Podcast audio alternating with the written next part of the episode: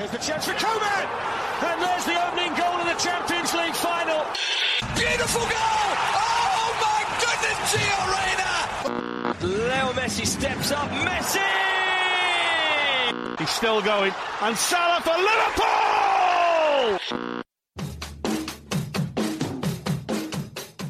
سلام سلام سلام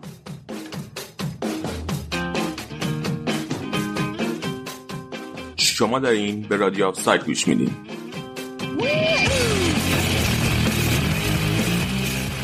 پادکست چند تا دوست درباره فوتبال.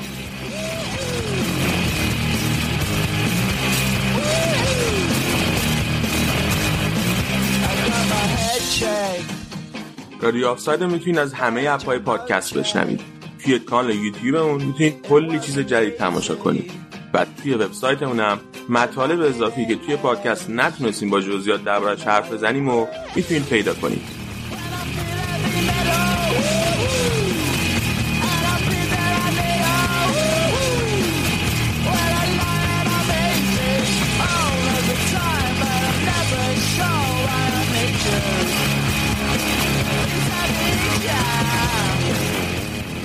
یک دو سه شروع.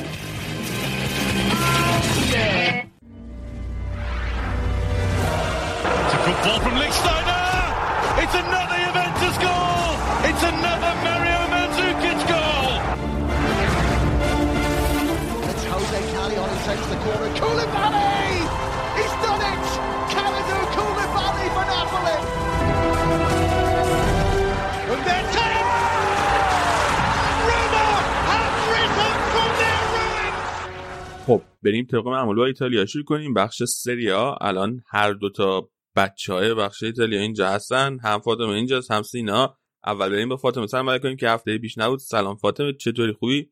سلام مرسی. من خوبم. سلام شما و همه کسایی که دارن رادیو آفساید رو میشنون. و سینا. سلام سینا. دو هفته پشت سر همه داری میای؟ سنت شکنی؟ سنت شکنی. سلام به هر دوی شما و به همه کسایی که گوش میدن امیدوارم حال همه خوب باشه. آره شاید حالا ببینم که رکورد تا کی می‌تونم نگه دارم. خیلی خوب. گفتی که برای اینکه دو هفته پشت سر هم بیای باید من قول بدم که یه مقدار راجع به تیم ملی ایتالیا بتونی صحبت کنی که الان ما رو انجام میدیم بیا راجع به تیم ملی ایتالیا حرف بزنیم. یکم که این هفته بازی ملی هم بازی داشتن. آره ام، خب حالا ما خیلی الان حال نمی‌کنیم با این بازی ملی ولی دیگه علاقه به تیم ملی ایتالیا رو هم هست دیگه کارش نمیشه کرد. ولی کلا بازی ملی رو حالا نابود کرد. من نمی‌دونم چی بگم. دردم به کی بگم؟ همه داغون شدن شما بیشتر دیگه این سری واقعا. خلاصه میگم یعنی چون که این مسیر ایتالیا با مانچینی جالب بوده از اون لحاظ صحبت کنیم. بگو بگو. مسیر ایتالیا با من چی نگو. آره الان به نظر من ایتالیا از بعد جام جهانی 2006 تیمی که الان داره جذاب ترین تیمیه که تا حالا تشکیل شده. حالا شاید بعضیا بگن تیم 2012 با که توی یورو تونستن نایب قهرمان بشن خوب بود تیمی که کنته ساخت خوب بود. و این نکته اینه که تیمی که مثلا کنته ساخت واقعا از لحاظ مهره خیلی ضعیف بود. یعنی کار کنته بود که اون تیم حتی تونست تا یک چهارم نهایی اروپا هم بره. ولی تیمی که الان مانچینی داره هم بالاخره نسل فوتبال ایتالیا تا حدودی عوض شده هم, خود مانچینی تاثیر داشته توی این تیم از استفاده درست از این بازیکن‌ها. هی هر سری سعی کرده که یه سری بازیکن‌های جدیدی رو به تیم اضافه کنه. مثلا این سری لیست 40 نفره داد. حالا بماند که تو اولین تمرینی که داشتن فکر کنم زیر 20 نفرشون تونستن بیان به خاطر همین شرایط کووید. ولی الان 21 بازیه که نباختن. آخرین باختشون دو سال پیش بود تو همین مسابقات لیگ ملت‌های اروپا به پرتغال. بعد اون 21 بازی نباختن کلا 7 گل خوردن. و الان از تو گروهشون هم تونستن صعود کنن به نیمه نهایی همین لیگ ملت‌های اروپا بالاتر از هلند و لهستان. و خب مثلا 180 دقیقه لواندوفسکی هیچ کاری نتونست بکنه جلو ایتالیا. چه بازی قبل رفتش که آچربی و بونوچی وسط بودن چه این بازی که بونوچی نبود و باستونی رو از تیم زیر 21 سال دعوت کرد به تو تیم اصلی و خیلی خوب تونستن بازی کنن. و کلا مجموعه بازیکنی که داره به جز نوک خط حملش که ایراد بزرگشه مانچینی 4 3 بازی می‌کنه تیمش. و اون بازیکن نوکش بین بلوتی و ایموبیله تغییر می‌کرده. ایموبیله که خب فرمش خیلی خوبه ولی تو تیم ملی اصلا قابل مقایسه نبوده. بلوتی هم همین شرایطو داره. حالا بلوتی باز این سری گل زد ولی هنوز شک بین این دوتا که کدومشون می‌تونه مهاجم یک باشه. ولی تو این ترکیب 4 3 برای من جذاب ترین قسمتش خط هافبکشونه. بارلا و جورجینیو و وراتی تقریبا میشه گفت اصلیاشونن. لوکاتلی ساسولو هم هست. که خیلی می‌تونه جذاب باشه براشون حالا نمیگم الان مثلا مدعی قهرمانی یورو ان سال دیگه چون واقعا فرانسه پرتغال اینا اصلا یه سر و گردن هنوز بالاترن. ولی توی اون مرحله ای که می‌تونن خودشون رو دوباره برگردونن توی اون فرمی که قبلا داشتن توی این چند سه تا بازی هم که بود. حالا بازی با استونی واقعا از اون بازیایی بود که تو بازی استونی دوستانه بود. اون دو تا بازی تو چارچوب همین نیشنز لیگ بود. ولی واقعا مثلا اون یه بازی اضافه بود که یه فشار اضافه رو بازی کنه آورد. خیلی غیر ضروری بود. خود مانچینی هم اصلا نبود تو کنار تیم این سری. خودش هم اول اردو تستش مثبت شد نبود. نمی‌دونم یه شرایط عجیبی بود دیگه خلاصه سر این سری. ولی خب تیم ملی حداقل یه روزای روشنی جلوشه و همه ژورنالیستای ایتالیایی هم از کاری که واقعا مانچینی کرده دارن تعریف می‌کنن. حالا باید ببینیم که توی یک سال آینده زانیولو هم به این تیم اضافه بشه. خیلی فکر می‌کنم تیم جذابی میشه. الان وینگراش کیان؟ وینگراش کیزا اینسینیاس و براردی ساسولو. اینا تقریبا سه‌تایی که بینشون عوض می‌کنن. کس دیگه ای رو فکر نمی‌کنم. جا انداخته باشم. حداقل اینا اینایی بودن که این سری بازی کردن. این سینیه خیلی خوب بود. این سینیه جلوی لهستان خیلی خوب بود. خوب زندگی مبارکتون. وقت برنامه رو گرفتم بر تیم ملی. دیگه آراد نیست حداقل گفتیم یه گریزی بزنیم به مسابقات ملی. بود حتما اشاره من همیشه جلوشو می‌گرفتم گریز نزنه مسابقات ملی. اون اگه می‌تونست کل بخش آلمان را تیم ملیش نه. من دیگه حرفی ندارم. آره بریم در خود لیگ حرف بزنیم. این هفته بازیکنهای سری آباد چیز اومدن با یه رنگ قرمز روی صورتشون اومدن. فاطمه این قضیه چی بود توضیح میدی؟ 25 نوامبر که به تاریخ ما میشه 5 آذر روز جهانی مبارزه با خشونت خانگی علیه زنان با خانگیش داستانه ولی خشونت علیه زنان دیگه بیشتر. و چند سالی هست که بازیکنها و اون کسایی که توی یعنی داورا معمولا با یه خط قرمز زیر چشمشون میان توی زمین. بعد از اون طرف هم توی فضای مجازی بازیکنها عکسشون رو با خانم هاشون می‌ذارن که اونا هم روژ قرمز زدن. این یه حرکت نمادینیه برای اینکه یه جورایی نشون بدن که اینها هم مخالفن با خشونتی که علیه زن اتفاق میفته یه شعاری دارن که هدف این کار اینه که کارت زردی رو، کارت قرمزی رو به خشونت نشون بدن و همین. آره به خصوص چون که معمولا خشونت خانگی هم پنهانه. آره آره داستانش همینه که پنهانه و ولی قربانی های خیلی زیادی رو داره خشونت خانگی. اینا هم می‌خوان که با این حرکت بازیکنهای سریا همراه باشن با این کمپینی که هست. تاکیدش هم امسال بیشتر بوده چون می‌گفتن حتی این قضیه تو دوره لاکداون و قرنطینه آمارش بیشتر هم شده بوده این کار آره آره. یه ملت بیشتر تو خونن دیگه رو اون آره بیاین حالا بریم جو خود بازی شروع کنیم مثلا حساس ترین بازی هفته بازی ناپولی بود جلوی میلان که میلان بازم کم برد برد جلوی ناپولی سه یک توی خونه ناپولی و یه فکر کنم که بعد جدی جدی میلان مدعی قهرمانی بدونیم سینا. مدعی قهرمانی می‌تونیم براشون شانس قائل باشیم. زود هنوز ولی آره.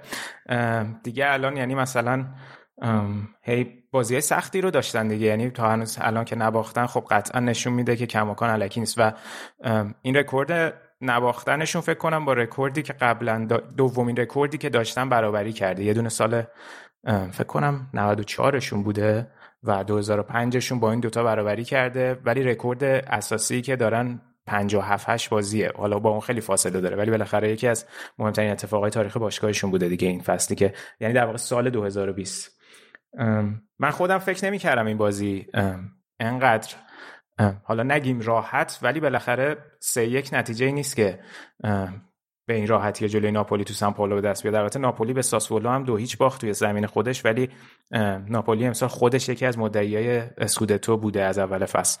من خودم فکر می‌کردم که اینا به نظرم هم هنوزم هستن با توجه به اسکواد خوبی که ناپولی داره. ولی واقعا میلان خوب بود به نسبت مهره هایی که داره. فقط یه نکته ای که هست اینه که مثلا تفاوتی بزرگی که بین دوتا تیم بود حالا راجع زلاتان همیشه صحبت می‌کنیم و حالا به نظرم باید هنوزم صحبت بکنیم. ولی میلان زلاتان رو داشت و ناپولی ویکتور اوسیمن رو نداشت. ویکتور اوسیمن توی بازی ملی آسیب دید و نرسید به این بازی. و واقعا یکی از مهره های اصلی گتوزو و ناپولی بوده با اینکه آمار گلزنیش خیلی بالا نبوده ولی فوق العاده بوده عمل کردش توی این چند بازی. حالا من فکر می‌کردم که وقتی که اوسیمن نیست دوباره برمیگرده رو همون 4 3 که بازی می‌کرده. چون وقتی اوسیمن بود چون می‌خواست اون شما رو 9 بازی بده 4 2 3 1 بازی می‌کرد. ولی این بازی هم با 4 2 3 1 بازی کرد و تقریبا میشه گفت 4 2 3 1 بود و مرتنز جاشون جلو بازی می‌کرد. ولی خب واقعا اون عمل کرده نداشت دیگه. اوسیمن خیلی می‌تونست فرق کنه. این قضیه بیشتر نمود پیدا می‌کرد وقتی که نیمه دوم پتانیا رو آورد. تو زمین نوک وایساد پتانیا بازیکن فصل پیش اسپال بود که خوبم بود برای اسپال ولی این فصل اومده ناپولی و دو تا موقعیت خیلی خوب و خیلی راحت از دست داد. یعنی اگه اوسیمن بود شاید این اتفاق نمیافتاد. این از وضعیتی که ناپولی داشت. ولی میلان واقعا یعنی زلاتان خیلی راحت از پس کولیبالی بر اومد. یعنی کولیبالی کسی نیست که این راحتی یا مدافع یعنی مهاجمای سری ها بتونن جلوش کار کنن. هم کولیبالی بود هم مانولاس ولی دو گلی که گل اول و دومی که زلاتان زد جفتشو اولی رو روی سر کولیبالی زد دومی هم که پشت سرش وایساده بود زد. واقعا یه جورایی کولیبالی رو اوت پلی کرد. اون گل اول خیلی بد بود. بابا کولیبالی جلوتر هم بود اصلا. بعد زلاتان از عقب اومد تونست بپره بالا. سر کولیبالی هم پرید. دقیقا. دقیقا توی زاویه زد که بعد می‌زد که بره تو گل. دقیقا. ببین نبردای هوا... بیشترین نبرد هوایی بازی رو زلاتان برده با 8 تا یعنی حتی از مدافع هم بیشتر برده. کی... بعدش کیایر و رومانیولی مدافع خودشون بودن. یعنی 8 تا نبرد هوایی برده. خب حالا این برمیگرده به فیزیکش و قد بلندش ولی خب بازم یعنی توی 39 سال خیلی فیزیکیه. کم نداره زلاتان. آره اینم هست. یعنی سلطان محوطه جریمه است الان و میگن که خیلی چند جا نوشته بودن این توانایی که الان روی سر زدن هم داره چیزی نیست که مثلا همیشه توی همین لول بوده. چیزیه که حتی داره پیشرفت می‌کنه. یه بازیکن توی یه ویژگیش توی 39 سالگی پیشرفت کنه خیلی حرفه. گتوزو بعد بازی مصاحبه کرده بود ببخشید گفته بود که از ده دوازده سال قبلش داره بهتر بازی می‌کنه زلاتان. گتوزو بعد از بازی شما از ده دوازده سال قبل خودش خیلی بهتر شده زلاتان. حالا بهتر که نه ولی افته مشخصی هم تو بازی شدم نمی‌بینه. واقعا توی 36 سالگی یه مصومیت شدید صلیبی و پشت سر گذاشته. بعدش بله. رفته آمریکا بازی کرده برگشته هنوز داره تو این کیفیت تو لیگ ایتالیا بازی می‌کنه. واقعا فوق العاده است حالا این فاستینا این فیزیکشونه که گفتی کولیبالی و زلاتان جفتشون 195 سانتن تفاوتش چیه؟ کولیبالی 29 سالشه زلاتان 39 سال. این 10 سال هم جوان من فکر می‌کردم که زلاتان بلندتره. پس خیلی ف... خیلی تاثیرش یعنی میشه بیشتر باشه. این یعنی آره. الان چیزی که قبل برنامه حالا صحبت می‌کردیم با هم که فاطمه هم گفت از لحاظ تأثیری که رو بقیه تیم می‌ذاره این بازی پیولی هم به خاطر کرونا نبود و دستیارش داشت هدایت می‌کرد تیمو بونرا و یه مصاحبه خود زلاتا قبل بازی کرده و گفته بود که خیلی آماده است برای هدایت تیم کنار زمین و یه مقداری نگرانه ولی من بهش گفتم که من تو زمینم و هر مشکلی باشه خودم حلش می‌کنم. و واقعا هم این کارو کرد. حالا تا دقیقه حدود دقیقه چند بود که رفت بیرون. فکر کنم مثلا حدود 80 اینا بود که اومد یه توپی رو از سمت چپ بکشه همسترینگش کشیده شد و رفت بیرون.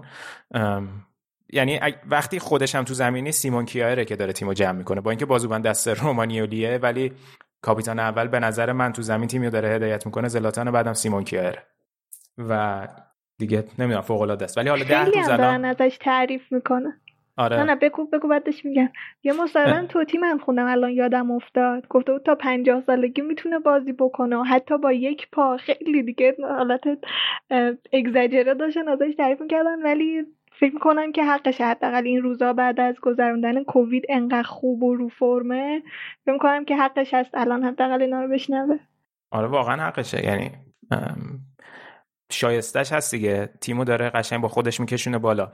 ولی خب الان یه نکته ای که هست حالا بونرا گفته بود که بعد بازی که هنوز معلوم نیست که چقدر برای مسئولیتش باید صبر کردید ولی الان همین الان من چند دقیقه پیش خوندم که ده روز حداقل نیستش و این یعنی دو تا بازی یه بازی لیل توی لیگ اروپا رو دست میده یه بازی هم جلوی فیورنتینا. البته چند تا بازی هم اول فصل نبود ولی هر بازی که بوده حداقل حداقل یک گل زده توی لیگ. حالا باید ببینیم تاثیرش چجوری نشون داده میشه توی این دوتا بازی. ولی جدا از زلاتان یه تقابل دیگه که به نظر من خیلی جالب بود تقابل باکایوکو کس باکایوکو رویتس در مقابل کسیو به ناصر بود. به خصوص که باکایوکو خیلی حرفش بود پیش که می‌خواست بیاد به میلان از طرف چلسی که خب قرارداد جوش نخورد به خاطر هم قرارداد قرضیش و فکر کنم دیشب طرفدارای میلان اصلا حسرت این اتفاق نخوردن به خاطر اینکه واقعا کسیه خیلی خوب بود سرتر از باکایوکو بازی کرد و قشنگ رفت رو روانش و تشم که باکایوکو اخراج شد. با کایکو دارم سر همون کارت زرد اولی که گرفت که با پا رفت روی پای کسی بود فکر کنم رفت رو پاش. همون جا هم می‌تونست اخراج شه. یعنی همون خطا هم از من کافی بود واسه اخراجش. خب بعد تازه سر خطای دوم واقعا یعنی توی که کارت زرد داری اون دقیقه از بازی تیم تحت فشاره خیلی دیگه چی میگن؟ چی میگن؟ بی بیمسئولیتی. بیمسئولیتی دقیقا. بیمسئولیتی خیلی بزرگی بود. یعنی من واقعا به عنوان مربین توبیخ داره که یعنی فشار زیادی رو روی تیم ایجاد کرده. و حتی روی گل نبود. موقعیت خیلی حالا بعدی هم نبود هنوز که مجبور باشه خطا کنه. من نمی‌دونم چرا اون خطا رو کرد. دقیقا. حالا حتی روی گلم گل ناپولی هم قبلش به نظر می‌رسید با اینکه توپگیری خوبی رو در در نگاه اول انگار انجام داد ولی به نظر می‌رسید توپ پاشو قفل کرد بین پای کسی و می‌تونست داور خطا بگیره حتی اون گل مردود اعلام کنه. کلا روز خوبی نداشت با کایکو بازی خوبی هم نکرد به نظرم. دیگه توی بقیه نکات هم بخوایم صحبت کنیم. این سینی هم برای ناپولی باز بد نبود. امروز خوب بازی کرد. کاپیتانشون بود و رسما داشت. آخرای بازی که قشنگ یه حالتی بود که اعصابش از دست بازیکن خودشون دار خورد شده بود. میومد حتی عقب توپ می‌گرفت که توپ ببره جلو پخش کنه. ولی نیمه دوم دیگه ناپولی رسما همه فشارش آورد. از سمت چپشون که ماریو روی بود خوبم بازی کرد. یعنی می‌خواست در واقع به جای اینکه جلوی تو هرناندز بازیکن‌ها رو قرار بده بازیکن‌ها رو سمت کالابریا قرار بده. و به نظرم باز خیلی بهتر داشتن عمل می‌کردن از سمت چپ. ولی با وجود اینکه رومانیولی بازم چند تا اشتباه داشت ولی خب در واقع ناپولی هم خوب از موقعیتش استفاده نکرد. تازه موقعیت نیمه اولش هم دو تا موقعیت داشت. یه دونهش رو دوناروما خیلی خوب گرفت. خیلی خوب گرفت. یه دونهش هم که خورد به تیرک ضربه دی لورنزو بود. و دوناروما هم الان واقعا وزنه برای این تیم. و من از هر سری سن اینو می‌بینم تعجب می‌کنم. 21 سال چنین تجربه ای داره. خیلی برگه برنده است براشون. الان تو ایتالیا شاید واقعا جزو یعنی سه تا دروازه‌بان برتر لیگ باشه یکیش همینه. و تیمی که میخوادم تو اون سطح بالا بمونه و شاید بگیم می‌خواد مدعی قهرمان بشه واقعا نیاز به دروازه‌بانی داره مثل دوناروما که مثلا اینتر نداره. از 16 سالگی مرتب بازی کرده واسه میلان دیگه. الان 5 سال تجربه داره. بالای 200 تا بازی دیگه. کم نیست. یکم راجبه دفاع چپشون حرف بزنیم. تو هرناندز که خب تو هرناندز بازی کنه رئال بود میلانم از رئال خریدش. و من اصلا انتظار داشتم به سطحی که الان رسیده برسه. خیلی خوب بازی کرد. یه نه سیستم داشت. و فکر کنم منصفانه باشه بگیم الان یکی مثلا از پنج تا دفاع چپ خوب دنیا سلان. هم سانتراش خیلی خوب شده به نسبت موقعی که توی رئال بود. حالا هنوز می‌تونه بهتر شه ولی هم سانتراش خیلی خوب شده. مشارکتش توی دفاع خیلی عالی شده به نسبت قبلش خیلی پیشرفت کرده. و خب توی حمله هم همیشه همون موقعی هم که رئال بود موثر بود. شرکت یعنی حداقل شرکت می‌کرد سعی در شرکت داشت ولی همین هم دقت سانتاش هم کارهای دفاعش خیلی بهتر شده نسبت به قبل. و کاملا موثره. یعنی حتی کالابریا که گفتی اونور اگر مثلا یه بازیکن در حد تو هرناندز بتونن واسه دفاع راستشون هم بگیرن تیم خیلی بهتر میشه پیشرفت می‌کنه به نظرم. دقیقا مشکلشون همین بالانس نبودن چپ و راستشونه دیگه قبل فصل. فکر کنم دنبال سرجوریه تاتنهام بودن که خیلی حرفش بود. نتونستن بگیرن یعنی در واقع راستشون مثل فصل قبل موند ولی واقعا تاثیر تو هرناندز شگرفه. یعنی تقریبا تو هر بازی میشه گفتی تاثیر خودشو می‌ذاره دیگه. خیلی خوب بود. منم موافقم. یکی از بهترین سری های الان. و بعد کلا اوریج سنی تیمم خیلی پایینه دیگه. تو حساب کن تازه با وجود زلاتان. فقط زلاتانه که تقریبا بالاترین س... بالاترین منظورم بالای سی سال تعداد بازیکناشون خیلی کمن ولی مجموع بازیکنی که وارد زمین میشه اوریج سنیش خیلی پایینه. تازه تونالی بازی نکرد هنوز. یعنی تونالی تازه بازیکن فیکس این تیم نیست. تونالی که اینتر می‌خواست بگیره و ازش شاید به عنوان فیکس استفاده کنه انقدر که بناصر و کسی خوبن. بهش بازی نمی‌رسه. لیاو هم این بازی فکر کنم نبود. کلا اصلا با تو اردو تیم نبود. ربیچ هم خیلی خوب بود این بازی دیگه. شانس آوردن بعد اون مصدومیت عجیب چند تا بازی قبل تونست ادامه بده و یه دونه پاس گلم که یکی پاس گلارم که ربیچ داد. من هی منتظرم که مثلا توی وقتی که فشار بازی های بیشتر و بیشتر میشه حالا الان یکم وسطش بریک می‌خوره. الان تا تا آخر سال در واقع بازی ها فشرده هر هفته بازیه و هر وسط هفته هم باید بازی کنن. باید دید که الان اینا با توجه به نیمکتی که دارن می‌تونن اون فرمو حفظ بکنن یا نه. حالا ما اینو میگیم ولی یعنی مثلا من خودم میگم که شاید نیمکتشون اونقدر قوی نیست ولی الان همین پسر نروژی ها که وارد بازی شد گل سوم هم زد. تازه همین امسال اومده دیگه و بازیکن جوونی هم از چه گلی هم زد؟ چه خیلی راحت مدافع رو بروش و برداشته اون گل زد. و جالب این بود که تیمش که تو نروژ بود که از اون تیم اومد به میلان همین دیشب قهر... اونا هم تو نروژ قهرمان شدن. قهرمانیشون چند هفته زودتر قطعی شده بود که می‌گفتن خودش پست گذاشته بود که هم من بازی دیشب ناپولی رو بردم هم تونستم اولین قهرمانیمو با تیمم تو نروژ بیارم. گلش هم چیز کرده بودن گلش هم با یکی از گل پاتو مقایسه کرده بودن تو میلان نمی‌دونم نه نه مقایسهش ندیدم. خیلی گل تمیزی بود. آره گل خوبی از زاویه بس هم به نسبت. آره دیگه توپ قشنگ انداخت ولی اون مدافع روبروشو خیلی خوب جا گذاشت. این گزارشگر سوئدی که داشت بازی رو گزارش می‌کرد خیلی خوشحال شده بود از اینکه بعد اینکه گل زد گفتش که گلا رو هر تا گل اسکاندیناویایی زدن و دو تا سوئدی نروژی. بعد ته بازی هم که تموم شد کیایر هم قاطی داستان کرد گفت اصلا کلا یه برد نوردیک بود برای میلان. اینا هم دیگه به نفع خودشون تموم کردن بازی رو. خوشحال میشن سوئدیا که نروژیا بدرخشن؟ نه با هم خیلی چیز دارن. با هم خیلی تقابل دارن اتفاقا نروژ و سوئد تو فوتبال ملی. ولی کلا از این که مثلا بعضی وقتا اسکاندیناوی و نوردیکو تشویق کنن یا بیارن بالا بعدشون نمیاد. این حالا اینو گفتی آقا ایسا میگم که نروژ خیلی فوتبالیست خوب داره تحویل جامعه میده. دقیقا. الان اودگارد هست هالند هست. این دوست از اون آقای هاگ؟ هاگ. بله آره. زنبور هستن هاگ هم هست و مثلا تو ملی سوئد هم یه فکری با خودش بکنه سینا سوئد هم بازیکن جوون زیاد داره ولی کیفیتی که اینا دارن می‌زنن نداره. الان الکساندر ایساک هست که توی سوسییداد آره راست اونم بازیکن خوبیه. کولوسفسکی هم هست دقیقا. آره. ولی خب مثلا چند تا بازی اخیر بوده که واقعا خوب نتیجه نگرفتن. حالا ببینیم چی میشه. دیدین که سوئد چیز زلاتان برداشت که پست گذاشته بود با لباس تیم ملی که مثلا من دوباره دارم برمیگردم و اینا. بعد از مربی پرسیدن که این داره برمیگرده گفته نه ما اصلا همچی حرفی نداریم.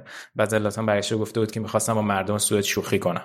و یعنی قشنگ یه چیزی که می‌زنه قشنگ خیلی تس یعنی این رسما اسمش اینفلوئنسریه یه چیزی که میگه همه چیزو تحت تاثیر خودش قرار میده. حالا درسته بعضی وقتا من به نظرم میره رو مخ کاراش ولی تاثیرشو داره دیگه. چهار پنج سال هی چیز می‌کنه من فکر نمی‌کنم خیلی هم شوخی بکنه فکر کنم واقعا بعدش نمیاد مثلا توی یه یورویی بازی کنه یه آره آره, بازی آره. کنه. ولی فکر نمی‌کنم این مربی که هست فعلا دیگه به چیز کنه. یه چیزی که راجع به همین هاگی بود که یعنی بحث بازیکن جوونشون هم شد مثل تئو اینا این یه مقاله از همین هورن کسل میخوندم روی اتلتیک نوشته بود. خیلی مقاله طولانی بود راجع به تیمی که در واقع گازیدیس و مالدینی دارن و دارن این کار رو انجام میدن. خب حالا بالاخره الان به خاطر اون شرایطی که با بوبان پیش اومد شاید خیلی از میلانیا با گازیدیس حال نکنن ولی خب بالاخره باید اعتبارش به گازیدیس هم داد که داره تیم نتیجه می‌گیره. خب خیلی حتی شاید مثلا از زمان آرسنال خیلی زدش حرف می‌زدن و اینا ولی خب بالاخره با الیت داره این تیمو جمع می‌کنه. یه نکته جالبی که میخوندم یه دونه مدیر استعدادیابی دارن مونچادا یا مونکادا تلفظش نمی‌دونم کدوم درسته فرانسویه که اینو از موناکو آوردن.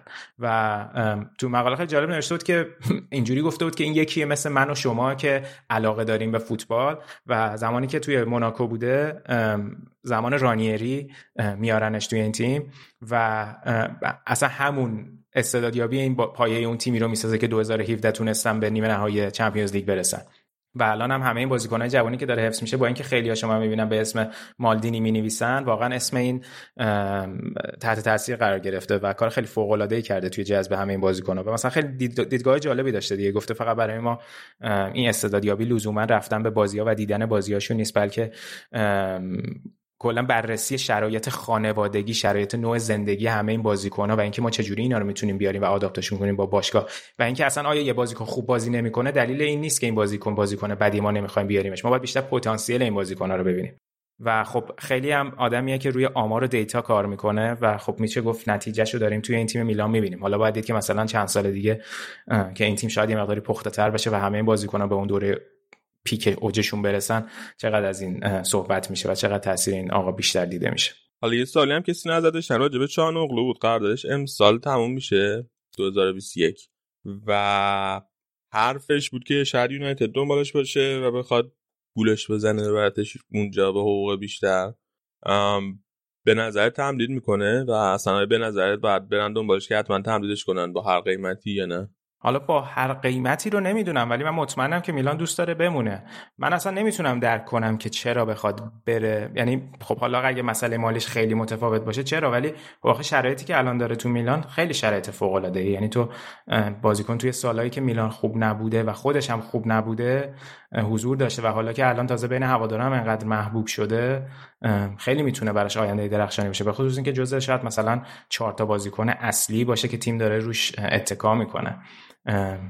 من اگه از لحاظ منطقی یعنی من اگه طرفدار میلان بودم قطعا دوست داشتم بمونه و خودم هم که جاش می‌ذارم از لحاظ آینده که میلان می‌تونه براش فراهم کنه آینده درخشانی سنی هم چند سالشه؟ نمی‌دونم 23 سالشه 20 آه راست میگی راست میگی. من فکر میگم کمتره. ولی خب قضیه اینه که مگه اینکه بخواد که مثلا این موقعیتشو از دست نده که جای دیگر رو امتحان کنه دیگه. ولی خب آداپته شدن با خود لیگ انگلیس هم همیشه ریسک دیگه برای یه بازیکنی تو این سطح. 26 سالشه. 26 آره. ببین شرط مالیش مثل اینکه میلان پیشنهاد دستمزد سالی 3 میلیون یورو داده. ولی یونایتد پیشنهاد دستمزد سالی 6 میلیون یورو. حالا خبرایی که از یونایتد میاد. همیشه با یه درصد زیادی از شایعه همراهه ولی شایعه اینه. آره 6 میلیون. خب تفاوت دو برابره. خیلی فرق آره. ولی به قول تو دقیقا نمی‌دونیم که آدم از طرف منچستر چقدر جدیه. ولی منطقش اینه بمونه. علاوه فوتبالی. بعد سه میلیون. بعد من شما اگه سالی سه میلیون یورو تفاوت درس مزدت بود خودت چیکار می‌کردی؟ نمی‌دونم. من فوتبالیست نیستم ولی نه خیلی. آخه تفاوت سه میلیون هم مثلا هفت و ده نیست. سه و شیشه دو برابر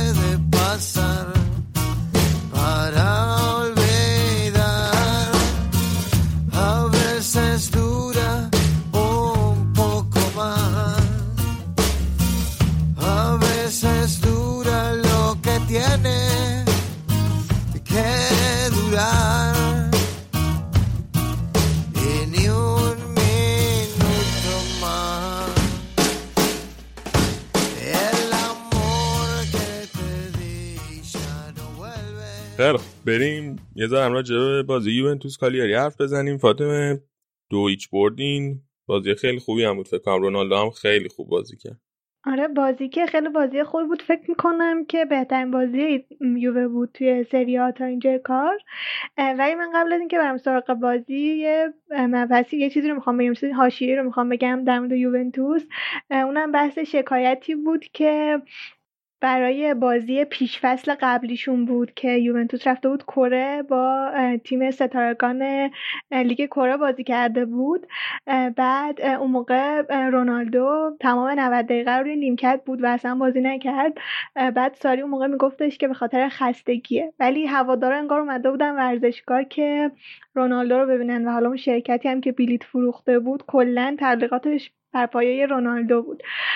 بعد دیگه خلاصه شکایت کرده بودن و حکمش تازه اومده. همین چند روز پیش بود فکر می‌کنم قبل از بازی بود حکمش. من که نه یووه نه رونالدو هیچ کدومشون محکوم نشدن ولی اون شرکت مجبور شد که نصف مبلغ بیلیتو که میشه پنجاه هزار وون مدل 45 دلار. اونو برگردونه به شاکی های اون پرونده. بعد یه چیزی که من خوندم بعدش نمی‌دونم واقعا چقدر درسته این بود که مردم کره بعد از اون داستان از این اصطلاح مثل, مثل رونالدو بودن استفاده می‌کنن واسه کسی که به قولش عمل نمی‌کنه. حالا مثلا نمی‌دونم رونالدو این وسط چی کار است. رونالدو که قول نداده بود من بازی می‌کنم که. و... آره واقعا خیلی عجیبه اصلا. و خیلی اصلا کلی شاکی شده بودن مثل که ورزشگاه پر شده بود ورزشگاه سئول. 65 هزار تماشاگر رفته بودن. ولی حالا مثلا مثلا اینه که به رونالدو چیه؟ به باشگاه یوونتوس چه شاید باشگاه یوونتوس مقصر باشه تو این داستان توی قراردادی که بسته بودن و اینا. ولی قطعا رونالدو نه ولی این چیزی بود که قبل از بازی با کالیاری خبرش اومد. این چیز حاشیه بود؟ الان میرم سراغ بازی با کالیاری. بازی با کالیاری اولا که بازی حساسی بود برای یووه به خاطر نتایجی که قبلا توی سریا گرفته بود. مخصوصا بازی قبلیشون با لاتسیو که دقیقه 95 گل خوردن بازی مساوی شد. هم فرصت برد رو و هم فرصت نزدیک شدن به صد رو از دست دادن. یوونتوسیا با اون گل دقیقه 95 و خیلی این بازی مهم بود. نتیجهش و فقط هم برد می‌خواست. یوونتوس.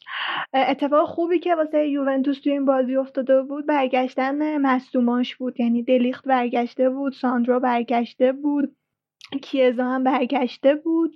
ولی خب از اون طرف همچنان کیلینی بونوچی و رمزی هم همچنان مصدومن. البته که بعد بازی من چیزی که داشتم بین هوادارای یوونتوس میخوندم این بود که خیلی هم ناراضی نیستن از نبودن کیلینی و بانوچی. چی بودن که همون نبودنتون فعلا خیلی بهتره به بازی فوق ای که دمیرال و دلیخت داشتن توی مرکز دفاع. از اون ور دو تا بازیکن کالیاری بازیکن حساسشون نبودن. گودین کرونا گرفته. ناندز هم نبود که من خوندم که اونم مثل که مشکوک به کرونا بود یا با کرونا یا در ارتباط بود. به خاطر احتیاط نبود تو تست خودش مثبت نشد. از اون چند تا مصدومم داشت خود کالیاری. حالا بازیشون از این جهت حساس بود که یوونتوس پنجم جدول بود قبل از این بازی کالیاری یازدهم. ولی خب تفاوتشون خیلی به چشم نمیاد. یعنی مثلا هر دوتاشون سه تا برد داشتن. بعد تو تعداد گل زده یووه قبلش 15 تا گل زده بود کالیاری 14 تا گل. یعنی خیلی خط حمله خوبی رو داشت کالیاری.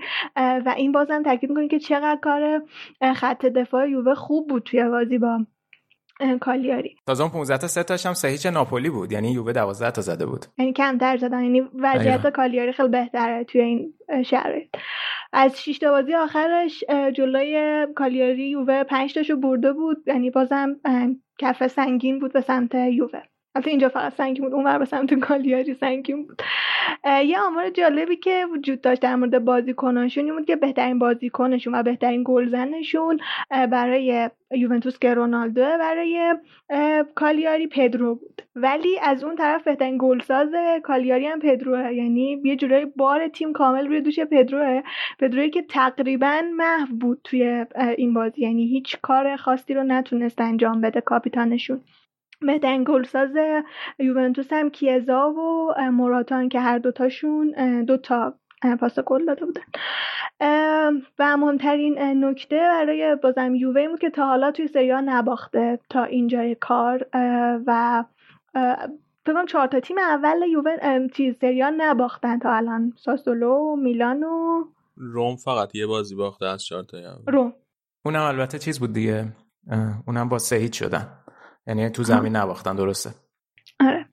پس سه تا تیم هنوز نباختن دیگه این همون چیزی بود که من از پیش بازی می‌خواستم بگم و فقط مصاحبه پیلو بعد از قبل از بازی که مثل همه مربیا گفته بود که چند ده تا بازی داریم تا کریسمس هر کدومشون فینالن. این هر کدوم از این بازی ها فینالن و من نمی‌دونم واقعا اگه از مربی ها بگیرن چی دارن که بگن. ولی گفته که خیلی مهم نیستش. چون قبلا صحبت کرده بودیم گفتم. و گفته بود که ما باید روی جنگندگی خودمون رو حفظ کنیم دیگه. یعنی اینجوری بود که فشرده است سخت حساس ولی ما باید روی جنگندگی خودمون حفظ کنیم. دیگه فکر کنم بتونم برم سراغ بازی از ترکیب شروع بکنم که یووه 442 چیده بود دوباره ولی خب بازم هی تغییر می‌کرد توی طول بازی ترکیب یووه که صحبت کردیم. اون قسمت دربارهش کالیاری هم 3 4 2 1 چیده بود که تک فورواردش سیمونه بود که اونم میگم تق... هیچ کاری نکرد توی زمین. فقط روی گلشون یه تاثیر کوچیکی داشت اون گل هم مردود اعلام شد دیگه. یووه هم که برای خط حملهش زوج موراتا و رونالدو رو گذاشته بود. از اون بر کلوسوفسکی از راست اضافه می‌شد و برناردسکی از چپ که بازی خوب برناردسکی هم خیلی واقعا همه رو تقریبا متعجب کرده بود. یه چیزی من داشتم در مورد برناردسکی میخوندم که میگفتش که بهترین تصمیم رو می‌گیره بعد به بدترین شکل ممکن عمل می‌کنه. ولی توی این بازی خیلی این شکلی نبود. یعنی بازم سعی کرد که بهتر بشه یه گل زد. حالا در صحبت می‌کنیم دیگه.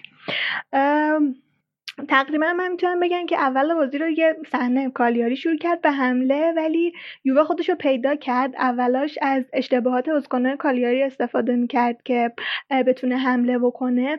ولی از فیلم کنم دقیقه 15 بازی به بعد ریتم بازی دستش اومد. 15 دقیقه که تقریبا رونالدو خبری ازش نبود یووه نتونست اونقدر خری باشه. از دقیقه 15 به بعد خیلی رو اومدن و کلا نکته خوبی که در مورد یووه وجود داشت تسلط بالای بازیکنان روی زمین بود. اینکه خود پیلو هم بعد بازی گفت که ما تمام تلاشمون رو کردیم که توپو نگه داریم اگر که توپو نداشتیم پرس می‌کردیم بازیکنهای تیم حریف و که این پرسشون رو دربارش قسمت اول صحبت کردیم که چقدر دارن تاکید می‌کنن روی این پرس. تا دقیقه ده بازی که برناردسکی گل زد و آقای مراتا دوباره توی آفساید بود. من واقعا نمی‌دونم که تا کجا می‌خواد ادامه بده و تا کی قراره که به توی آفساید گیر کردن ها ادامه بده. ادامه ولی ادامه میده؟ آره این چیزش اینه اصلا برندش اینه. اصلا خیلی عجیبه. من یه بازی رو استراحت بد البته این هم یه ذره میلیمتری بود یه ذره واقعا فکر کنم اگر قبل از وار بود انقدر بچه ها البته اینو داور پرچم زد فکر کنم. یادم نمیاد. داور پرچم زد بعد فکر رفت دید ولی یه یک دوی کردن رونالدو و ربیو با هم دیگه سر این گل. بعد ربیو داد به موراتا موراتا داد به برناردسکی که گل زد. گل قشنگ هم بود ولی خب آفساید بود دیگه. بعد تا دقیقه 38 بازی که گل زد رونالدو برای یووه. چیزی که خیلی به چشم می اومد تنوع خط حمله یووه بود. یعنی اولا که با این تنوع با وجود اینکه مثلا همه جوره داشتن حمله می‌کردن خیلی کم سانتر کردن. من یادم نمیاد خیلی سانتر داشته باشن. از هر جور حمله که می‌شد استفاده کردن یعنی از چپ تو آوردن از راست از مرکز از ضربه آزاد استفاده کردن شوت می‌زدن خیلی شوت داشتن بازیکن‌ها. از روی کرنر و هر جوری که می‌شد داشتن موقعیت میساختن و این یکی از پوانه مثبتی بود که یوونتوس داشت. یه پوانه مثبت دیگه هم که دربارش صحبت کردیم همون زوج دلیخت و دمیرال بودن که فوق العاده با هم دیگه کار کردن که البته خیلی هم شانس بودن. امروز فکر می‌کنم خبر اومد که دمیرال مصدوم شده حداقل ده روز رو مصدوم دمیرال و این عجیبه واقعا که حالا بدنساز تیم کیه؟ اینقدر مصدوم داره میده تیم. و تا میگم دقیقه 38 بازی که روی پاس موراتا رونالدو گل زد. گل خیلی خوبی هم بود. البته نه اندازه گل دومش که خیلی عجیب و اینا بود. حالا صحبت می‌کنم در مورد حمله یووه یه چیزی که وجود داره اینه که خیلی آروم و سر صبر حمله می‌کنه. یعنی یه جوری از سف سف داره حمله می‌کنه انگار دو هیچ جلوه. حالا من نمی‌دونم واقعا این تاکتیک جلوی تیمای دیگه ای که کالیاری نباشن هم جواب میده می‌تونن ازش نتیجه بگیرن یا نه. بعد دیگه توی نیمه دو همون نیمه اول دقیقه 42 روی ضربه کورنر که کوادرادو فرستاد. دمیرال یه توپو به سرش ساند و توپ افتاد جلوی پای رونالدو. من فکر کنم خیلی حرکت ارادی از رونالدو نبود چون واقعا بعیده که همچین یعنی بعید نیست از رونالدو ولی خیلی عجیب بود. هم سرعتش بالا بود هم دقتش بالا بود. من احساس می‌کنم که واقعا خودش هم خیلی چیز نبود دخیل نبود توی گلی که اتفاق افتاد اون واکنشی که داشت و بازی دو هیچ شد به نفع یوونتوس. گل سن آهستش که ببینی قشنگ که پاشو میاره عقب میاره بالا که شوتو بزنه. یعنی کاملا حساب شده و آره به نظر ولی خب خیلی هم سرعتش بالا بود هم هوش و دقت عجیب غریبی به خرج داد توی این صحنه دیگه رونالدو. و یه ذره هم شانس داشت دیگه یعنی توپ سایده شد قشنگ جلوی پاش افتاد. بعد از گل هم که میگم تا قبل از گل خب خط دفاعی کالیاری خیلی خوب تر داشت دفاع می‌کرد خیلی منسجم تر شد بود ولی بعد از گل دوم باز شد دفاعشون. و خب این خیلی فرصت بیشتری رو داد به بوسکونا یوونتوس که شد بزن بردان البته اینا همه قبل از گل هم برناردورسکی ناردوسکی گل زد چیز شود می‌زد هم کلوسوفسکی چند تا شود زد. کلا خیلی موقعیت های زیادی رو داشتن هم توی نیمه اول هم توی نیمه دوم. نیمه دوم خیلی کمتر. و یه چیز دیگه که وجود داشت این بود که خیلی غیر خودخواهانه عمل می‌کردن بازیکنان یوونتوس. یعنی همه چی رو پاس می‌دادن. یعنی با اینکه خودشون هم یه جاهای موقعیت خیلی بهتری داشتن نیمه دوم فرصتی که رونالدو پاس داد. کی پاس داد به موراتا پاس به برناردوسکی پاس یادم نمیاد. خودش آره آره. فکر می‌کنم به برناردوسکی بود. یادم نمیاد دقیق. با اینکه خودش خیلی موقعیت بهتری داشت ولی توپو پاس داد. فکر می‌کنم موقعیتی که دیبالا هم اومده بود همین شکلی بود. موقعیت آره خودش خیلی بهتر از کولوسوفسکی بود. ولی یه جوری چیز کرد که توپو پاس داد به کولوسوفسکی. و همین دیگه. توی نیمه دوم فقط فکر می‌کنم اتفاق خاصش به جز حمله هایی که حالا یووه داشت یه ضربه سری بود که دمیرال داشت به توپ که روی کورنر بود اونو نزدن و گلی که کالیاری زد روی اونم ضربه کورنر بود که یک دو کردن. کلاوان اگر که اشتباه نکنم گل زد که بازیکنی که سانتر کرد از نزدیکی های محوطه کورنر توی آفساید بود و گلشون محدود اعلام شد. یه چیز دیگه هم که چیز خوب دیگه هم که من می‌خوام در یوونتوس و حملش بگم هماهنگی خیلی بالاشونه. یعنی موراتا با رونالدو هماهنگه رونالدو با برناردوسکی هماهنگه موراتا با کلوس رونالدو با کلوسوفسکی هماهنگه برناردو برناردوسکی و کلوسوفسکی هم با هم دیگه هماهنگن.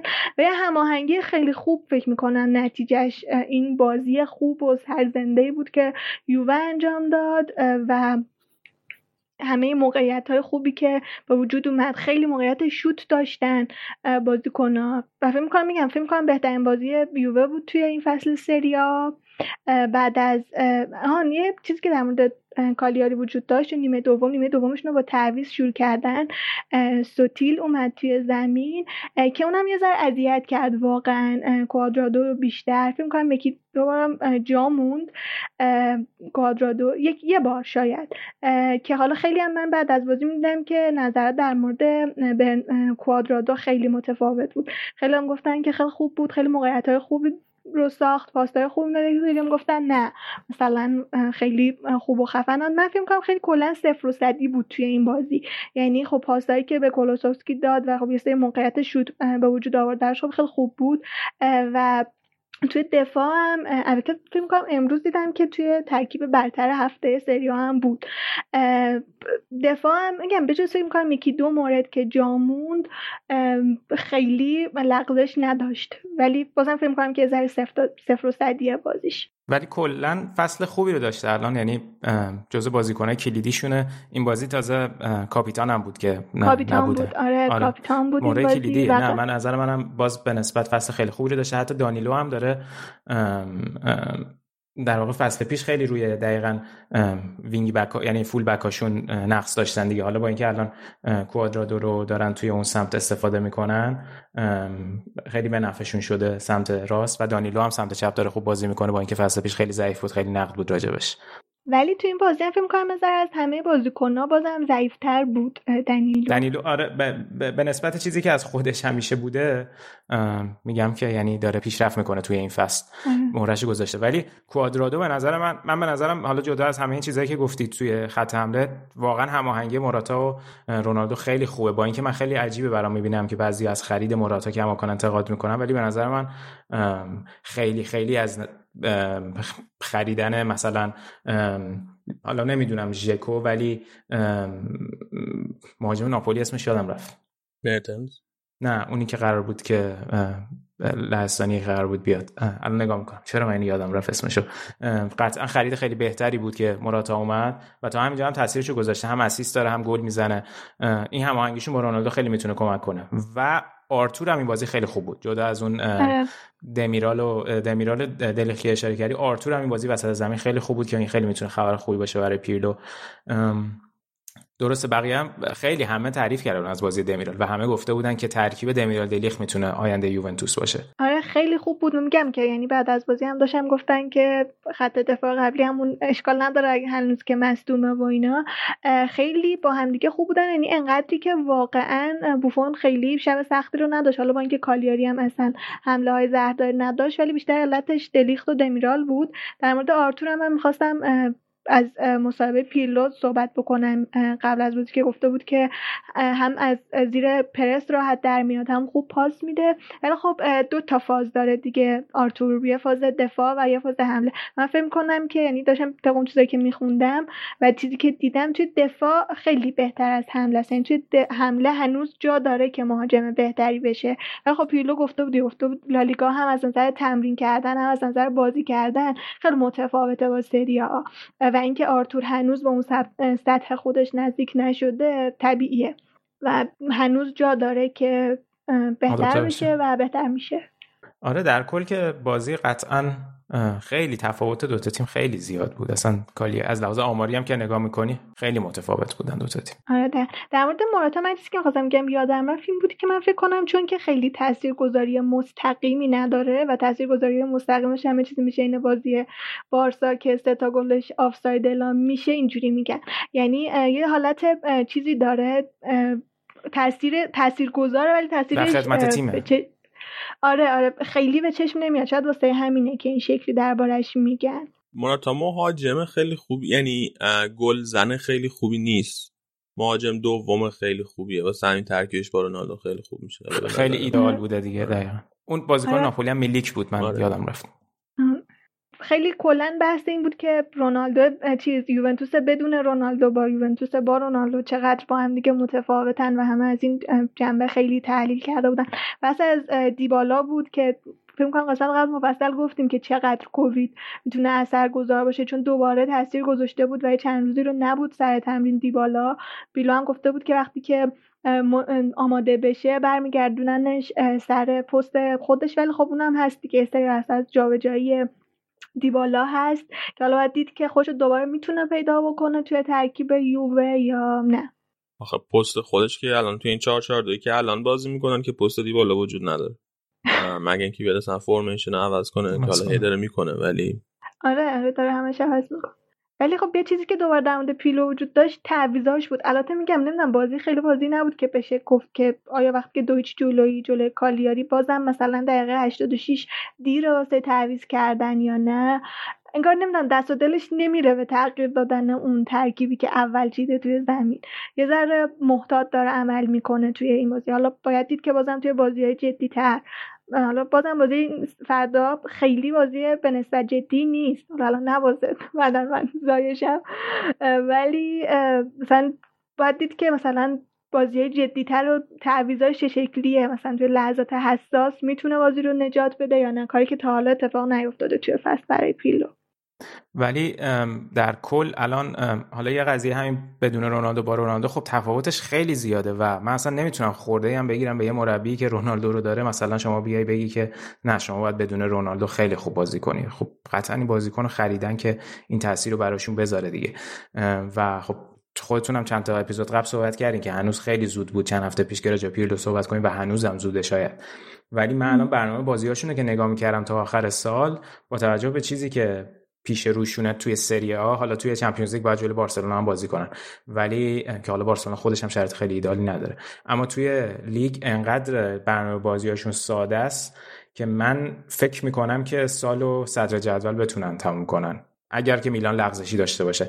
ولی خب الان با بنونتو تورینو جنوا پارما فیورنتینا و اودینزه بازی دارن تا سه ژانویه که همه اینا تیمای زیر ده جدول و حتی سه تیم آخرن. بعد 6 ژانویه بازی می‌کنم با میلان که اون شاید دیگه که خیلی به اوج حساسیتش برسه اون بازی. ولی من فکر می‌کنم که یوونتوس امتیازهای این بازی رو می‌تونه جمع کنه دوباره مدعی اول قهرمانی بشه. الان با میلان چهار امتیاز اختلاف داره. چهار امتیاز قابل جبران به نظرم با توجه به بازیایی که یوونتوس داره میلان اگه که چیزی داشته لغزشی داشته باشه داره. حتی ممکنه که توی اون بازی بتونه فاصله بندازه. البته بازی تو سنسیرو هم هست. میلان هم نشون داده بازی بزرگ و کوچیک هم خیلی فرقی براش نکرده تا حالا. البته اگر که لغزشی داشته باشه میلان که تا الان نشون داده آره خیلی دقیقا. آره. بعد یه آمار فوق العاده هم داره رونالدو حالا من داشتم نگاه می‌کردم. اولا اینکه تو گل دومش که زد 60 مین گلی بود که توی سری آ زده بود.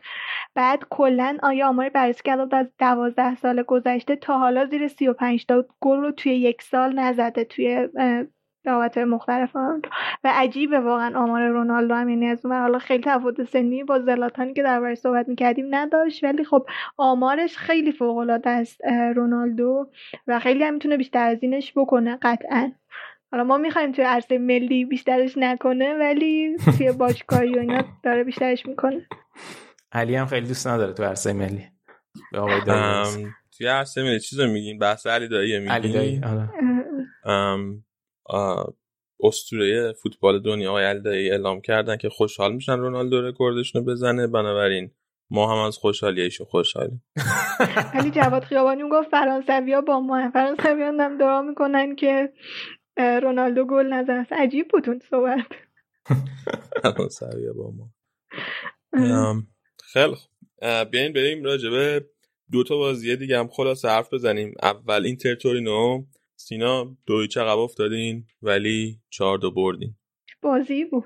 فاجعه بود. یعنی بدترین بازی فصل بود تا دقیقه 60 تورینو که اصلا اوضاع خوبی نداشته قبل این بازی. تازه چهار تا بازیکنشون هم که کرونا گرفته بودن. شامل بلوتی جان پاولو هم که نبود. خودش کرونا داشت. یعنی با همچین تیمی اومدن. جلو اینتر. اینتر هم تقریبا همه رو داشت. حالا فقط کولاروف اونم توی تمرین توی بازی ملی کووید گرفته بود که خیلی حال تاثیرگذار نبود توی این ترکیب. خیلی بد بود. یعنی حتی اینجوری بود که بازی قبل می‌گفتیم که اوکی اگه که موقعیت نمی... مثلا موقعیت کم میدیم گل می‌خوریم مثلا از اون موقعیت می‌سازیم تا همون دقیقه 60 همین اتفاق هم نمیافتاد. بعد گلی که گل نیمه اول زد تورینو دقیقا همون صحبتی که برنامه پیش می‌کردیم که موقعی که دارن از از عقب زمین بازی سازی می‌کنن وقتی پرس روشونه یعنی تعداد بازیکنهای حریف توی زمینه. شما توی یک سوم دفاعیتون بالاه. پس از دست دادن توپ می‌تونه بهاش خیلی زیاد باشه. و همون پترنیا که توپو میرسوندن به یانگ و یانگ بر می... بدون که برگرده توپو مینداخت برای مهاجمایی که عقب اومدن تکرار شد. توپ رسید به سانچز و سانچز بدون اینکه یاری داشته باشه اون پاسو داد و دقیقا رسید به بازیکنای تورینو و تو یک سوم دفاعی اینتر بود و تورینو هم چهار تا بازیکن داشت. با چهار تا پاس تکزر توپو رسوندن به زادزا و گل زدن. یعنی نمی‌دونم وقتی یک چیزی انقدر داره تکرار میشه من نمی‌دونم چقدر تاکید داره روی این استفاده از این بازیکن. از این شیوهی که دارن انجام میدن. حالا درسته شاید شیوت همینه ولی خب احتیاج داره که این شیوه در مقابلش هم یه اتفاق بیفته که اینقدر این راحت تیم گل نخوره. نیمه دوم که خیلی زود روی اون پنالتی که یانگ داد و خیلی رفت تو وار پنالتی اعلام شد 100 درصد درست بود تیم عقب افتاد. من واقعا دیگه فکر نمی‌کردم کامبک بزنیم. من هنوزم میگم درست کامبک زدیم برد خیلی خوبی بوده تیم از لحاظ روحی خیلی براش این نکته مهم بوده ولی تورینو بوده. تو زمین خودمونم بوده. یعنی یه تیم خیلی بزرگی هم نبود این اتفاق افتاده. ولی نکتهش اینه که جالبیش اینه که تمام بازیهایی که دو هیچ عقب افتادیم و تا حالا تونستیم بجز بازی با رئال که دو دو شد تش حالا رئال یه تقریبا توقی خورد گل و زد سه دو شد. آقا تقریبا دو تا بازی کنه جوونه برزیلی آوردیم توی زمین یکیشون بازی صاف یکیشون گل نهایی زد. من حس کردم اپیزود قبل خیلی از رئال تعریف کردم گفتم دیگه بس دیگه. ولی نه دور از شوخی خب الان جلوی گلادباخ جلو پارما جلو رئال تا حالا دقیقه 80 جلوی همین تورینو و جلوی فیورنتینا وقتی تیم عقب افتاده تونستن که بازی رو برگردونن. برگردونن حال بعضیش مساوی شد دو هیچ دو دو کردن ولی این بازی هم 4 شد. امیدوارم که این باعث شده باشه که از لحاظ روحی تیم حداقل درست شده باشه. ولی مجد... یک نکته جالبش این بود که نیمه دوم تعویضاش خیلی به موقع انجام داد. یعنی بلافاصله بعد اینکه گل یعنی بازی رو دو دو کردن تعویضای درستی رو انجام داد. و اومدن لاتارو خیلی کمک کرد بعد گل اول و باعث شد که از 3 4 3 5 2 که همیشه بازی می‌کردن تبدیلش کنه به 3 4 2 1 یعنی لاتارو و الکسیس پشت لوکاکو بازی می‌کردن. خیلی این برای من جذاب بود. ولی بعید می‌دونم با ترکیب فیکس بره اینو به خاطر اینکه امکان نداره که بخواد ویدال و بارلا رو تنها بذاره مرکز. ویدال هم بازی خیلی خوب بود. به خصوص سر گل اول یه توپگیری کرد بی‌نظیر بود. با توجه به اینکه ویدال بازی ملیشو بازی کرده فقط تقریبا یه روز قبل بازی هم رسیده بود به ایتالیا از شیلی. خیلی این بازی تاثیرش خوب بود ولی کماکان میشه گفت بازیکن 90 دقیقه‌ای نیست. اما ویدال و بارلا تو ترکیب خیلی خوب جا افتادن. منتها یه گزینه نفر سومی که تو این ترکیب باید بازی کنه هنوز روشن نیست. گالیاردینی قطعا اون عمل کرد و نداره بروزوویچ هم کراسی بروزوویچ هم کرونا داشت که نبود این بازی. من واقعا بروزوویچ اونجا ترجیح میدم به گالیاردینی. و اریکسن هم که تکلیفش معلوم نیست باز دوباره حرفش شد چه توی قبل بازی چه بعد بازی. فکر کنم تقریبا ماروتا سیگنال رو نشون داد که اریکسن توی ژانویه می‌تونه بره. حالا باید دید اصلا تیمی هست که بخواد بخرتش یا نه ولی حقوقش هم بالا من حقوقش هم بالاست دقیقاً. مگه اینکه گزینه تعویض بازیکن باشه چون توی این ژانویه هم بعید تیمی بیاد خیلی خرج بکنه با توجه به شرایط مالی که همه تیم‌ها دارن. ولی کلا حتی صحبت که میشم دیگه به نظر نمی‌رسه. حالا کنته می‌گفت من خیلی به اریکسن بازی دادم جوابشو پس نداده. آمار دقایق بازی اینو البته نشون نمیده چیزی که داره میگرم ولی چیز جالبی که بود این بود که لوکاکو خودش بعد بازی دانمارک بلژیک اومد گفتش که من می‌خوام برگردم ایتالیا و اریکسن کمک کنم که توی تیم جا بیفته. اپیزود قبل گفتم که لوکاکو باید کاپیتان تیم باشه. واقعا این حرف خیلی حرف بزرگی برای بازیکنی که خودش دو سال توی اینتر و این حرفو می‌زنه و شما از بقیه بازیکن هم چیزی رو نمیشنوی. دیروز هم تاثیر لوکاکو رو توی زمین دیدیم. دوتا گل زد دوتا تیرک زد پاس گل آخر رو داد. دیگه همه کار کرد. یعنی اونور که زلاتان رو صحبت کردیم رونالدو رو صحبت کردیم الان لوکاکو هم که سومین گل زنه سری واقعا ارزش اعتبار دادن بهش داره که انقدر داره تیم خوب بالا می‌کشه و نبودش توی اون دوتا بازی به خصوص جلوی رئال مادرید خیلی مشهود بود و ارزشش اینجا بیشتر مشخص میشه. خیلی هم تواضع به خرج داد بعد بازی. آره خیلی آره خیلی. گفتن که باید کاپیتان باشی. گفت من یه بازیکن 25 سالم که دارم برای تیم بازی می‌کنم. نه مثلا کاپیتان نیستم و اینا. دقیقا. ولی توی زمین واقعا داره نقش کاپیتان رو بازی می‌کنه. حالا یه مجسمه داریم تو دروازه که علکی بازوبند به دستشه. ولی خیلی تاثیرش فوق العاده است. امیدوارم که فرمش رو حفظ کنه و سانچز و لاتارو هم که گل چهارم زد سانچز هم یه گل زد. یعنی همه اون مهرهای هجومی اینتر گل زدنی بازی خیلی خوب بود. ولی خب میگم اون 60 دقیقه واقعا خیلی رو مخ بود و امیدوارم که همچی چیز دیگه اتفاق نیفته توی بازی یاتی حالا باید ببینیم که الان چهارشنبه که با رئال بازی دارن تکلیف چیه؟ توی ایتالیا هم هست بازی. قبل برنامه هم که با علی با هم صحبت می‌کردیم. وضعیت مهره‌های رئال خیلی خوب نیست. اینتر اگه یعنی اینتر باید این شانسش رو استفاده کنه این بازی. اگه که مساوی هم بکنه دیگه تمومه براش تقریبا. سینا بیا WhoScored فکر می‌کنی از بین زلاتان رونالدو لوکاکو؟ این هفته کی بیشتر امتیاز گرفت؟ لوکاکو جلوم نیم گرفته. رونالدو هم 9 یک بود. پس فکر کنم که فکر کنم رونالدو بیشتر گرفته. نه نه رونالدو 9 و 1 بود. آه رونالدو 9 1 بود؟ آره. زلاتان میشه دیگه. okay. نه زلاتان هم 8 و 9 دهم گرفته. بیشتر اینو برای هم لوکاکو گرفت. لوکاکو گرفت. دو تا گل دو تا پاس گل دو تا هم تیر. 9 9 9 نیم. 9 نیم. 9 نیم. نه نه که دیگه دوامی دادیم دیگه. اون دوتا پاس گلش و گل اول و assist نبود حالا به نامش زدن دیگه. چون توپو زد به تیرک پاشد رو هوا سر بزنه به سمت گل برگشت افتاد به چیز. در واقع از لحاظ منطقیش assist ه چون آخرین ضربه به توپ بود که افتاد جلوی الکسیس ولی اسیس نبود. ولی پاس گل چهارم خیلی تمیز بود. آره از لحاظ آماری یعنی رو چهار تا گل تاثیر داشته بالاخره دیگه. حالا میترسی دیگه چهارشنبه نه؟ رئال هیچ وقت نمیترسه از کسی به ترس نیست که به نتیجه. ما ناچو رو گذاشتیم که لوکاکو رو بگیره. عجب. کارش که ناچو می‌بینیم حالا. ببین من نمیگم اینتر از قبل برد است بازی رو چون بازی با تورینو بود که ما به زور در واقع بردیم ولی امیدم به برد خیلی بیشتر از قبل با توجه به وضعیت رئال دیگه بابا رئال نگم حالا تو بخش ولی نداره دیگه نصف تیم نیستن از من. راموز که مصدومه هنوز معلوم نیست برسه یا نرسه. میلیتا کرونا داره معلوم نیست برسه یا نرسه. کاسمی رو کرونا داره معلوم نیست برسه یا نرسه. والورده که مصدومه. بنزما مصدومه. یوویچ کرونا داره معلوم نیست برسه یا نرسه. چند تا بازیکن باید غایب باشن دیگه شرایطی که این فصل برای همه هست پیش میاد. آقا برای همه شما چند تا بازیکنتون الان کرونا داره؟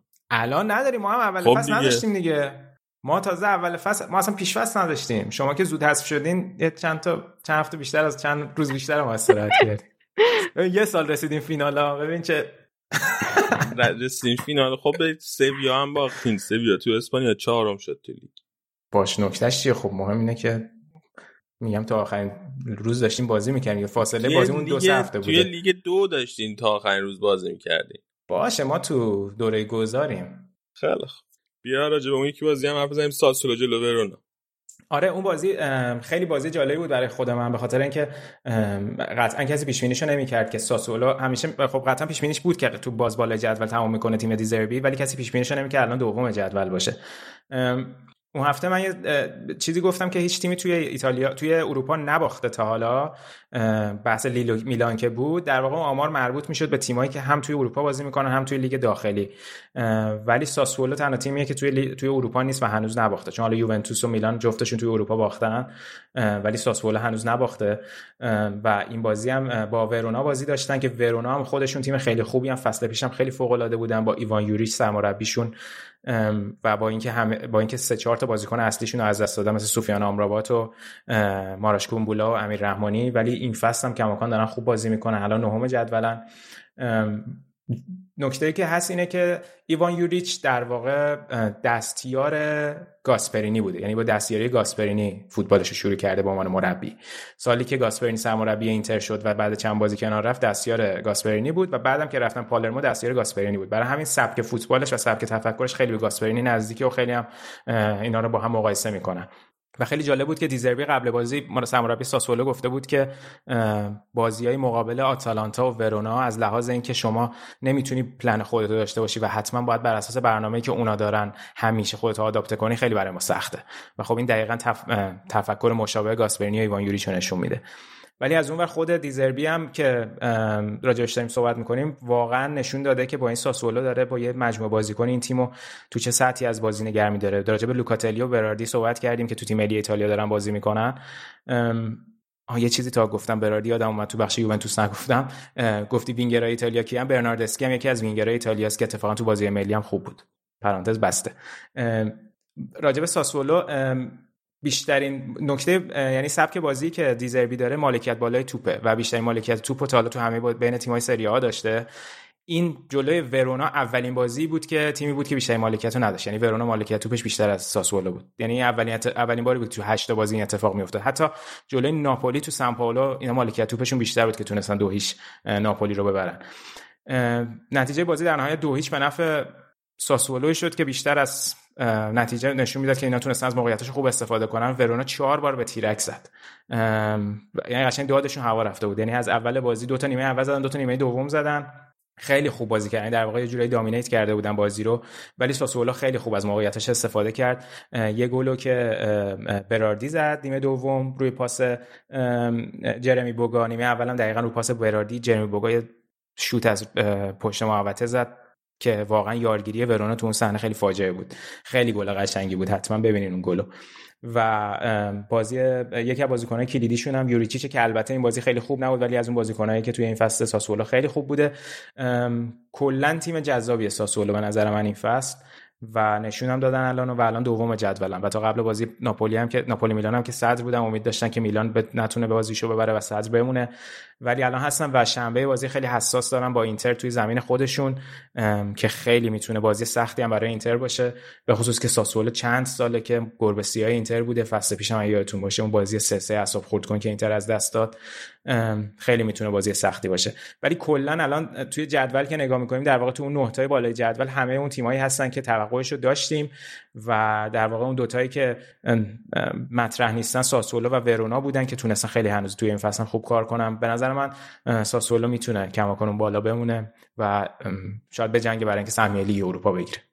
بازیشون با اینتر به نظرم پرگل هم می‌تونه بیاد چون که جفتشون بیشترین گلای چیزو زدن سریا رو زدن و جفتشون 20 تا گل زدن تا الان. دقیقا بهترین خط حمله رو دارن. حالا باز اوضاع دفاعی ساسولو یکم بهتره اینتر زیاد جالب نیست. آره می‌تونه بازی جذابی باشه. خیلی بازی جذابی. چون فکر می‌کنم که ساسولو اولین تیمیه که بیشتری مالکیت رو داشته بعدش هم اینتره. حالا باید دید که نسبت به همدیگه تو این بازی چجوری همدیگه یعنی در واقع چجوری آداپته می‌کنن همدیگه تو این بازی. به نظر من برای اینتر خیلی بازی سختیه و خیلی بازی مهمیه. یعنی این دوتا بازی جلوی رئال و ساسولو اگر اینتر بتونه ببره ورقو برگردونده. و اون سمت قضیه هم اینه که اگر این دوتا بازی رو از دست بده خیلی دوباره فشار میره بالا روی تیم و کنت این از وضعیت ورونا و ساسولو که حالا باز برنامه بعد بیشتر راجع بهشون صحبت می‌کنیم. خب به آخر تا نزدیک میشیم بقیه نتایج رو هم بگو تا دیگه ببندیم بخش آره برای نتایج یکی بازی بازی اول هفته بود که لاتزیو جلوی کروتونه بود که توی شرایطی برگزار شد که سیل شدیدی هم اومده بود احتمال لغو شدن بازی بود ولی لاتزیو بالاخره بازی برگزار شد. احتمالاً هم به خاطر این تعویق نیفتاد که لاتزیو چون سه شنبه توی چمپیونز لیگ بازی داره. ولی لاتزیو این بازی هم خیلی خوب بود تونستن دو هیچ ببرن. ایموبیله برگشته بود. بعد از داستان کوویدش یه گل زد یه پاس گل داد. که البته گل دوم به اسمش assist ثبت شد ولی حرکت فوق العاده کوریا بود روی اون گل که این گل زد. و با این گل چیرو ایموبیله با 107 شد دومین گل زن تاریخ لاتسیو و نفر اول یعنی با جوزپه سینیوری برابری کرد سیلویو پیولا اولی 143 تا ایموبیله 107 تا زده. با توجه به اینکه قراردادش تا 2025 تمدید کرده قطعا این رکوردو می‌زنه اگه همین فرمو حفظ کنه. یه نکته کوچیک راجع به لاتزیو این که هفته پیش یه دونه هواپیما خرید آقای لوتیتو از یکی از airline های بلغارستان. بعد لوئیز آلبرتو مصاحبه کرده بود که گفته بود که اینا فقط ظاهر رو حفظ می‌کنن پول هواپیما میدن پول ما رو نمیدن و این حرفا. خلاصه خیلی به لوتیتو و مدیر لاتزیو برخورده بود این حرف و از اینزاگی در واقع توقع اینو داشتن که این بازی تنبیهش کنه بازی نکنه اینا. ولی داستان این شد که میلینکوویچ ساویچ هم کووید گرفت و خیلی دستشون بسته بود. ولی اینزاگی اومد گفتش که لوئیس آلبرتو می‌دونه خودش چه حرف بدی زده و میاد معذرت خواهی می‌کنه و اینا. خلاصه بهش بازی داد. نیمه دوم حتی بازوبندم و دستش بساخته ایموبیله رفت بیرون. ولی بازی خوبی داشتونم خلاصه اینم وضعیت لاتزیو بود. تا اینجا به نظر من باز تونسته خوب تیم و خوب جمع کنه. بازیکناشون اگه باشن مجموعه تیمی که اینزاگی داره خیلی خوبه. کماکان. الان مثلا محمد فارس که اومده بود تونسته رو فرم بیاد. لاتزیو هم الان می‌تونه تیم جذابی باشه. به خصوص اینکه از تو گروهشون تو اروپا صعود کنن کار خیلی بزرگی کردن. فعلا تا اینجا که خوب نتیجه گرفتن. همشهریشون روم. تونستش که پارما رو سه هیچ ببره تا به فرم خوب خودشون ادامه بدن. شاید خیلی شک داشتن نسبت به عملکرد روم ولی الان اوضاع روم هم خیلی خوبه به خصوص با عملکرد درخشان هنریک میخیتاریان که دوتا گل زد و گل اولم که برخا مایورال زد تو نبوده. ادین ژکو ادین ژکو که امکان تستش مثبت بود ولی احتمالا از هفته بعد میاد. ولی خیلی برد خوبی بود. تو همون نیمه اول تقریبا بازی رو تمام کردن تا با خیال راحت دیگه برن سراغ بازی لیگ اروپا. دیگه تقریبا فکر کنم همه بازی بالا جدول رو پوشش دادیم. جدولم که آها فیورنتینا هم باز دوباره باخت با وجود اینکه مربیشون عوض کرده بودن و گفتیم ما شوکی شاید وارد بشه ولی فیورنتینا هم باخت. خلاصه بالای جدول هست میلان ساسولو روم یوونتوس اینتر ناپولی آتالانتا و لاتزیو و تفاوت یک تا هشت جدول 6 امتیاز فقط. هر چیزی ممکنه اتفاق بیفته هیچی تموم شده نیست. همه این تیم‌ها الان شانس دارن برای سهمیه و بعضیاشون حتی برای قهرمانی. من خودم قبل بازی می‌خواست قبل برنامه می‌خواستم بگم که پیش بینی کنیم. بعد خودم داشتم فکر می‌کردم چی پیش بینی کنم. انقدر اعصابم خورد شد که چی می‌تونم باشم گفتم ولش کن نگم. خیلی سخته الان پیش بینیش خیلی خوب. بچه دستتون درد نکنین که اومدین. دمتون گرم. بخش ایتالیا ببندیم بریم یا آهنگ گوش بدیم. با بخش بعدی سری برمیگردیم.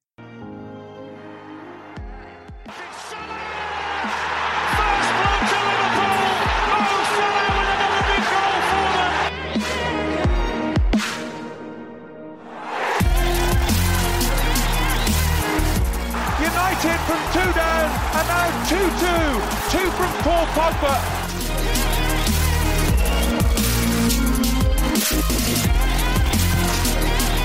Kane is onside. Check a little bit hesitant. Kane scores for Tottenham. He's done it again against Arsenal.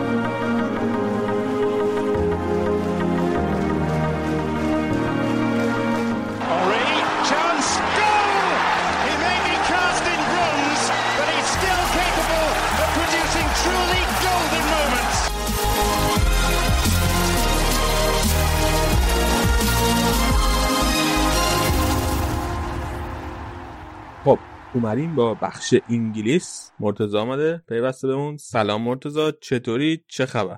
درود. مخلصم علی بد نیستم. تو چطوری؟ خیلی ممنون. من هم عالی هستم. خیلی روزهای فوتبالی خوبی داریم میگذردیم هم فوق العاده به یک آرسنالی هم به عنوان یک رالی.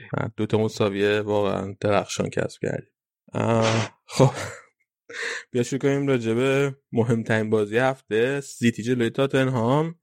و خوزه مورینیویی که به پپ گواردیولای تازه قرار داد تمدید کرده درس فوتبال داد.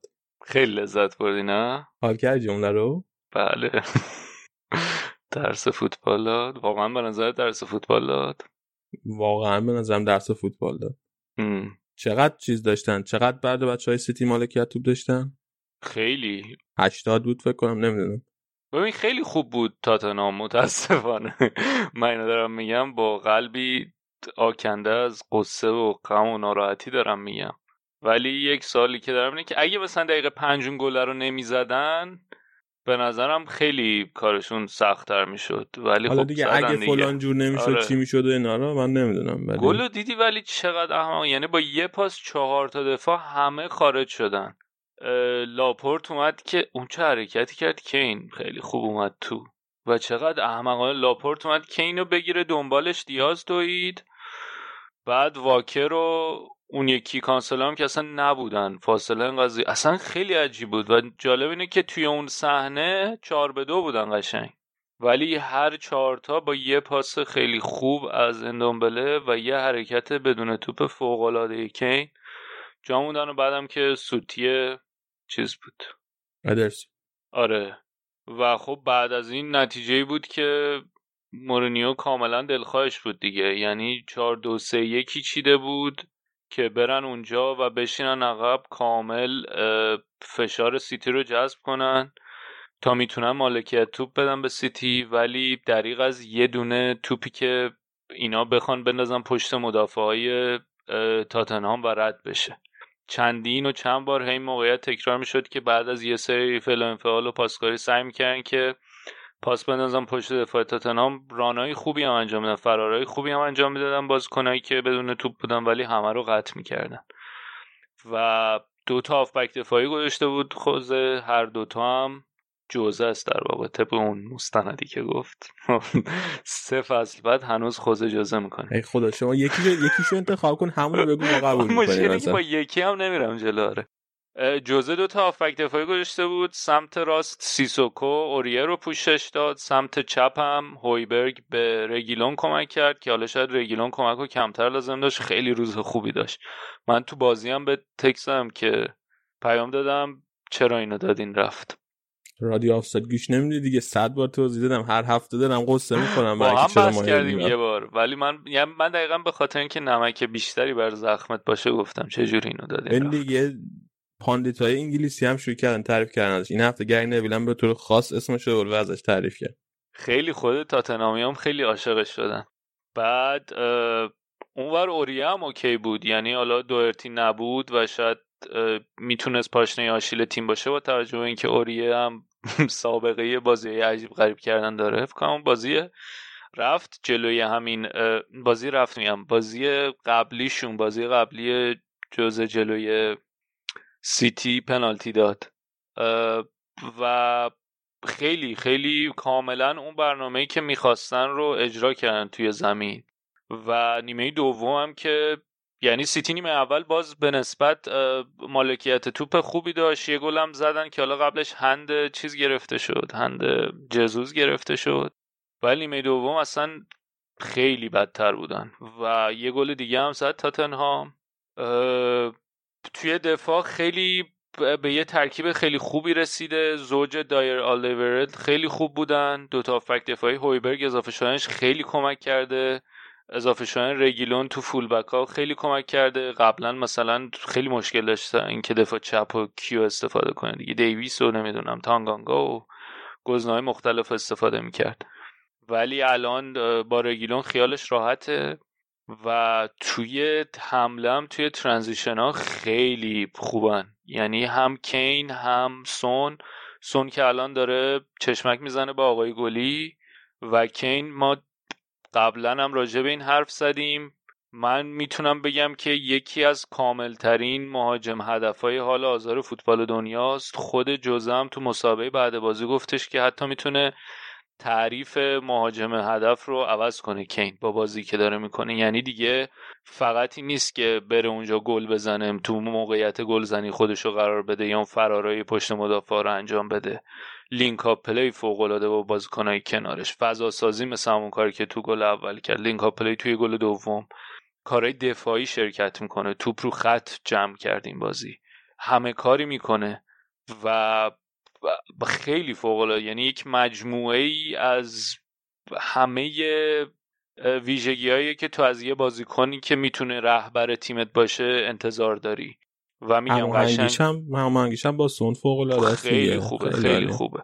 ولی خب باز میگم شاید تنها نکته ای که می‌تونه داشته باشه نکته منفی این تاکتیک فعلی جزه اینه که اگر که کین مستون باشه یا اگر یک زمانی از این فرم خارج بشن کین و سون بعد تمام بار گلزنی تیم روی این هماهنگی این دوتاست و خوب بودن کینه. که تو این بازی هم دیدیم دیگه. هر دوتا گل اثر مستقیم اثر مستقیم که گل اول اثر غیر مستقیم داشت ولی خب خیلی اثر مهمی بود و گل دوم که پاس داد.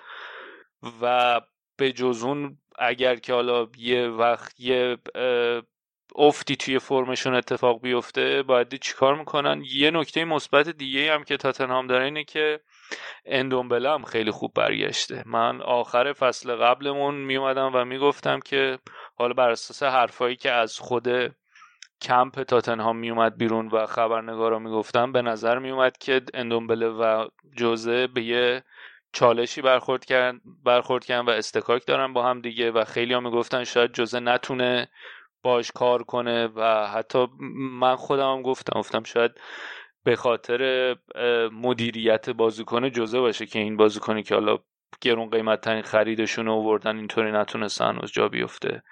ولی این فصل اونم داره خوب بازی می‌کنه و یه بازی خیلی خوبی داشت. تو این بازی هم یه پست جلوتر بهش داده بود.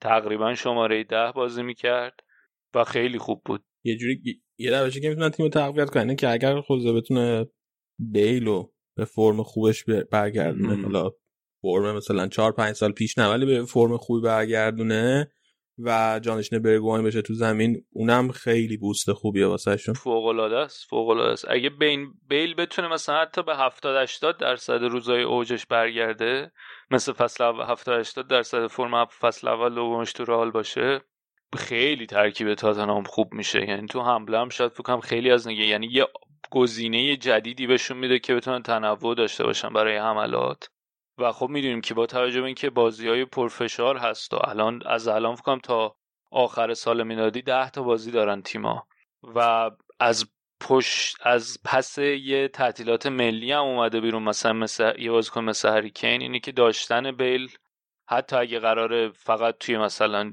لیگ اروپا بهش بازی برسه بازم کمک می‌کنه. و حالا اون خرید دیگه هم که کردن اسمش یادم رفت مهاجم دیگه ای که گرفتن.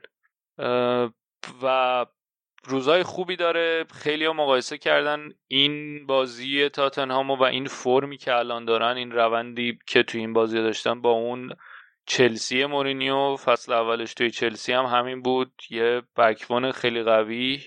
ستون فقرات تیمو خیلی محکم بچینی. هافبک دفاعی خوب آورده دفاع کنار خوب آورده. دفاع وسط تا حدودی حلش کرده که چجوری باشه. شاید حالا یه نکته دیگه که هست اینه که شاید هنوز جای تقویت شدن توی دفاع وسط داشته باشن. یعنی دایر و آلدرورلد خیلی خوب بودن توی این بازی و قطعا آمر روالین خیلی مهمه بخصوص برای دایر. نمی‌دونم اگه اون مستند رو دیده باشی یا نه.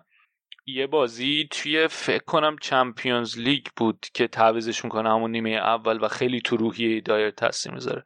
و داره با توجه به اینکه پرتغالی هم بلده خیلی ارتباطش نزدیکه با مورینیو. و از نظر روحی بازیکنی که خیلی راحت میشه شارژش کرد. ولی خب از اون طرف هم وقتی یه بازیکنی راحت بتونه شارژ بشه از اون طرف هم احتمال اینکه راحت ناراحت بشه و نگرانی توش ایجاد بشه و فرمش افت کنه هست. شاید میگم دو تا نکته که هم به ذهنم می‌رسه که می‌تونه در دراز مدت یکم تاتنهامو اذیت کنه یکی دفاع وسط هاست و دیگری این که خیلی الان روی فرم خوب کین و سون متکیان اتکاشون خیلی زیاده به اون. ولی خب یه نکته دیگه هم که هست اینه که کین و سون با افت تاتنهام افت کرده بودن و اینکه الان تونستم برگردن به این فرم رو هم باید تا حدودی کردیتش رو بدیم به جزه یه مقداری از اعتبارش رو داد باید داد به جزه به خاطر اینکه خب این دو تا بازیکن که پتانسیل دارن ولی جزه کاملا به به وضوح سوگالیاشن این دوتا توی تیم. خب؟ و این کار روحی که با این دوتا کرده اون مثلا یادمونه دیگه اون کامنتی که در مورد سون داد گفت مثل رونالدو بود اون گلی که زد. سونو خیلی آره. دوست داره تو مستندم خیلی مشخص بود که دوستش داره. کین هم که اصلا تبدیلش کرده به یه رهبر کامل توی تیم خیلی تو مستند میومد خیلی وقتا تیم تاک رو می‌گفت کین بده یعنی قبل بازی. و خب این دوتا رو خیلی بوستشون کرده و این اینو باید دوباره این این اعتبار رو بدیم به جوزه به خاطر اینکه حالا شاید کاری که دارن تو زمین می‌کنن کاری که هر مربی بود می‌تونست ازشون بگیره. پتانسیل اینو دارن که این کار رو انجام بدن. می‌دونی؟ مثلا کار خیلی عجیب غریبی باشون نکرده توی زمین. که این داره همون بازی می‌کنه که قبلا هم ازش دیده بودیم. سونا همینطور ولی اینکه می‌تونن به صورت مداوم پیوسته این فرمو نگه دارن و اینجوری کمک کنن به تیم نشون دهنده کار خوب روانی جز است. اون مهاجمم که گرفتم وینسیوس بود الان چک کرد بعد از اون ور آره سیتی هم که گفتی قرارداد پپو تمدید کردن راجع به اینم ما قبلا حرف زده بودیم که پپ بیشتر این مدت زمان حضورش توی تیم و توی سیتی داره الان تجربه می‌کنه و خیلی براشون سوال بود که آیا نگهش میدارن یا نه. حالا با توجه به همه این حرفا که هست. الان فصل پنجمشه دیگه. تو بارسا چهار فصل بود تو بایرن سه فصل. این الان بیشتر شده دو فصل هم تمدید کرد داد. هفت فصل قراره توی سیتی باشه. و خب مشکلی که همه می‌دونن اینه که پپ انتظارش بالاست از بازیکن‌ها تمریناتش پرفشاره کار زیادی از بازیکن می‌کشه و بازیکن خیلی راحت می‌تونه تخلیه بشه. و بعد از دو سه فصل فوق‌العاده دو فصل پشت سر هم تونستن قهرمان بشن و درسته دیگه. یا یه فصل آره فصل اول که قهرمان نشدن بعد دو فصل پشت سر هم قهرمان شدن با امتیاز بالا آره، و آره. بعد فصل سوم. فصل چهارم که لیورپول قهرمان شد پیش بود. آره. دو فصل پشت سر هم قهرمان شدن ولی حالا چالشی که الان پپ داره اینه که بتونه تا حالا این کارو نکرده که یه تیم و مداوم قهرمان بکنه. یعنی یه یه دوره خیلی خوب با یه تیمی داشته باشه بعد یه دوره افت فرم داشته باشه و دوباره بتونه تیمو چی میگن ریسایکل کنه. برگردونه. آره برگردونه. این چالشی که باید دید پپ می‌تونه انجام بده و تو فوتبال مدرن ما خیلی کم دیدیم. یعنی الان به مربیایی که نگاه کنی مثلا کلوب فصل آخرش تو دورتموند خیلی بد تموم شد. جوزه فصل آخر فصل آخر دوره اولش تو چلسی بعد تموم شد دوره دومش هم که دیدیم چی شد. خود پپ هیچ وقت این اینو نداشته که افت کنه بعد بخواد دوباره از افت برگردونه. و دیگه از بعد از فرگوسن شاید دیگه هیچکی نتونسته این کار انجام بده. شاید تنها مربی که الان تو فوتبال مدرن مد... مداوم بوده چون یه بحث اینه که مدت زمان طولانیه که سیمیونه است که خود سیمیونه هم تازه الان هنوز دنبال اینه که بتونه اون قهرمانیه رو بتونه تکرار کنه قهرمانی لیگو. و این خیلی چالش مهمیه. به نظر میاد چیزی که الان دارن توی بازیشون نشون میدن ببین مشکلی که دارن اینه که اولا توی حمله که کاملا مشکل دارن. یعنی نقطه اتکاشون توی حمله به عنوان مهاجم هدف گابریل جزوزه که جزوز کماکان بازیکنی که از نظر اعتماد به نفس مشکل داره تماسهای اضافه داره با توپ یعنی اون هوشیاری آگورو رو نداره توی محوطه جریمه مثل همون صحنه که می‌دونی اضافه کاری بود اون بودنش تو اون نقطه که حالا هند شده بعد توپ چیز. گل گرفته نشد بعد توی همون بازی هم حتی یه موقعیت دیگه داشت که یه تماس اضافه داشت و توپ و زاویه رو خراب کرد و حالا شوتی که زد بلوکه شد. از این کارا خیلی می‌کنه اگرچه آره تکنیک خیلی خوبی داره. و از اون طرف آگورو سنش رفته بالا و مسئولیت ها میان دنبالش. اینه که اون نقطه اتکای مرکزی اون نقطه کانون خط حمله منسیتی الان دچار مشکله و آمارشون خیلی ضعیف بوده تو گل زنی. من داشتم تو اتلتیک میدم که نوشته بود که پپ گفته که برام هریکینو بگیر. گریلیش هم حرفش بود که گفته می‌خوام. و واقعا ظاهرا لازمه. یه مشکل دیگه ای هم که داره اینه که هر بار ما میایم اینجا میگیم که مثلا این فصل قبل همش حرف کمپانی بود که نبودنش. چیکار کرده با تیم؟ بعد الان مثلا می‌تونی بگی که نبودن داوید سیلوا داره اذیت می‌کنه تو خط میانی. اون کسی که می‌تونه به عنوان رهبر ارکستر خط میانی کمک کنه و بگه که هر کی orchestrate می‌خواستم بگم رهبر ارکستر خط میانی خط میانی. آره. هماهنگ کننده خط میانی مثلا هماهنگ کننده باشه و اون ریتمو بده که کی قرار پرس انجام بدیم کی بازی سازی کنیم نیست. و خط میانیشون از نظر pressing خیلی بد بوده.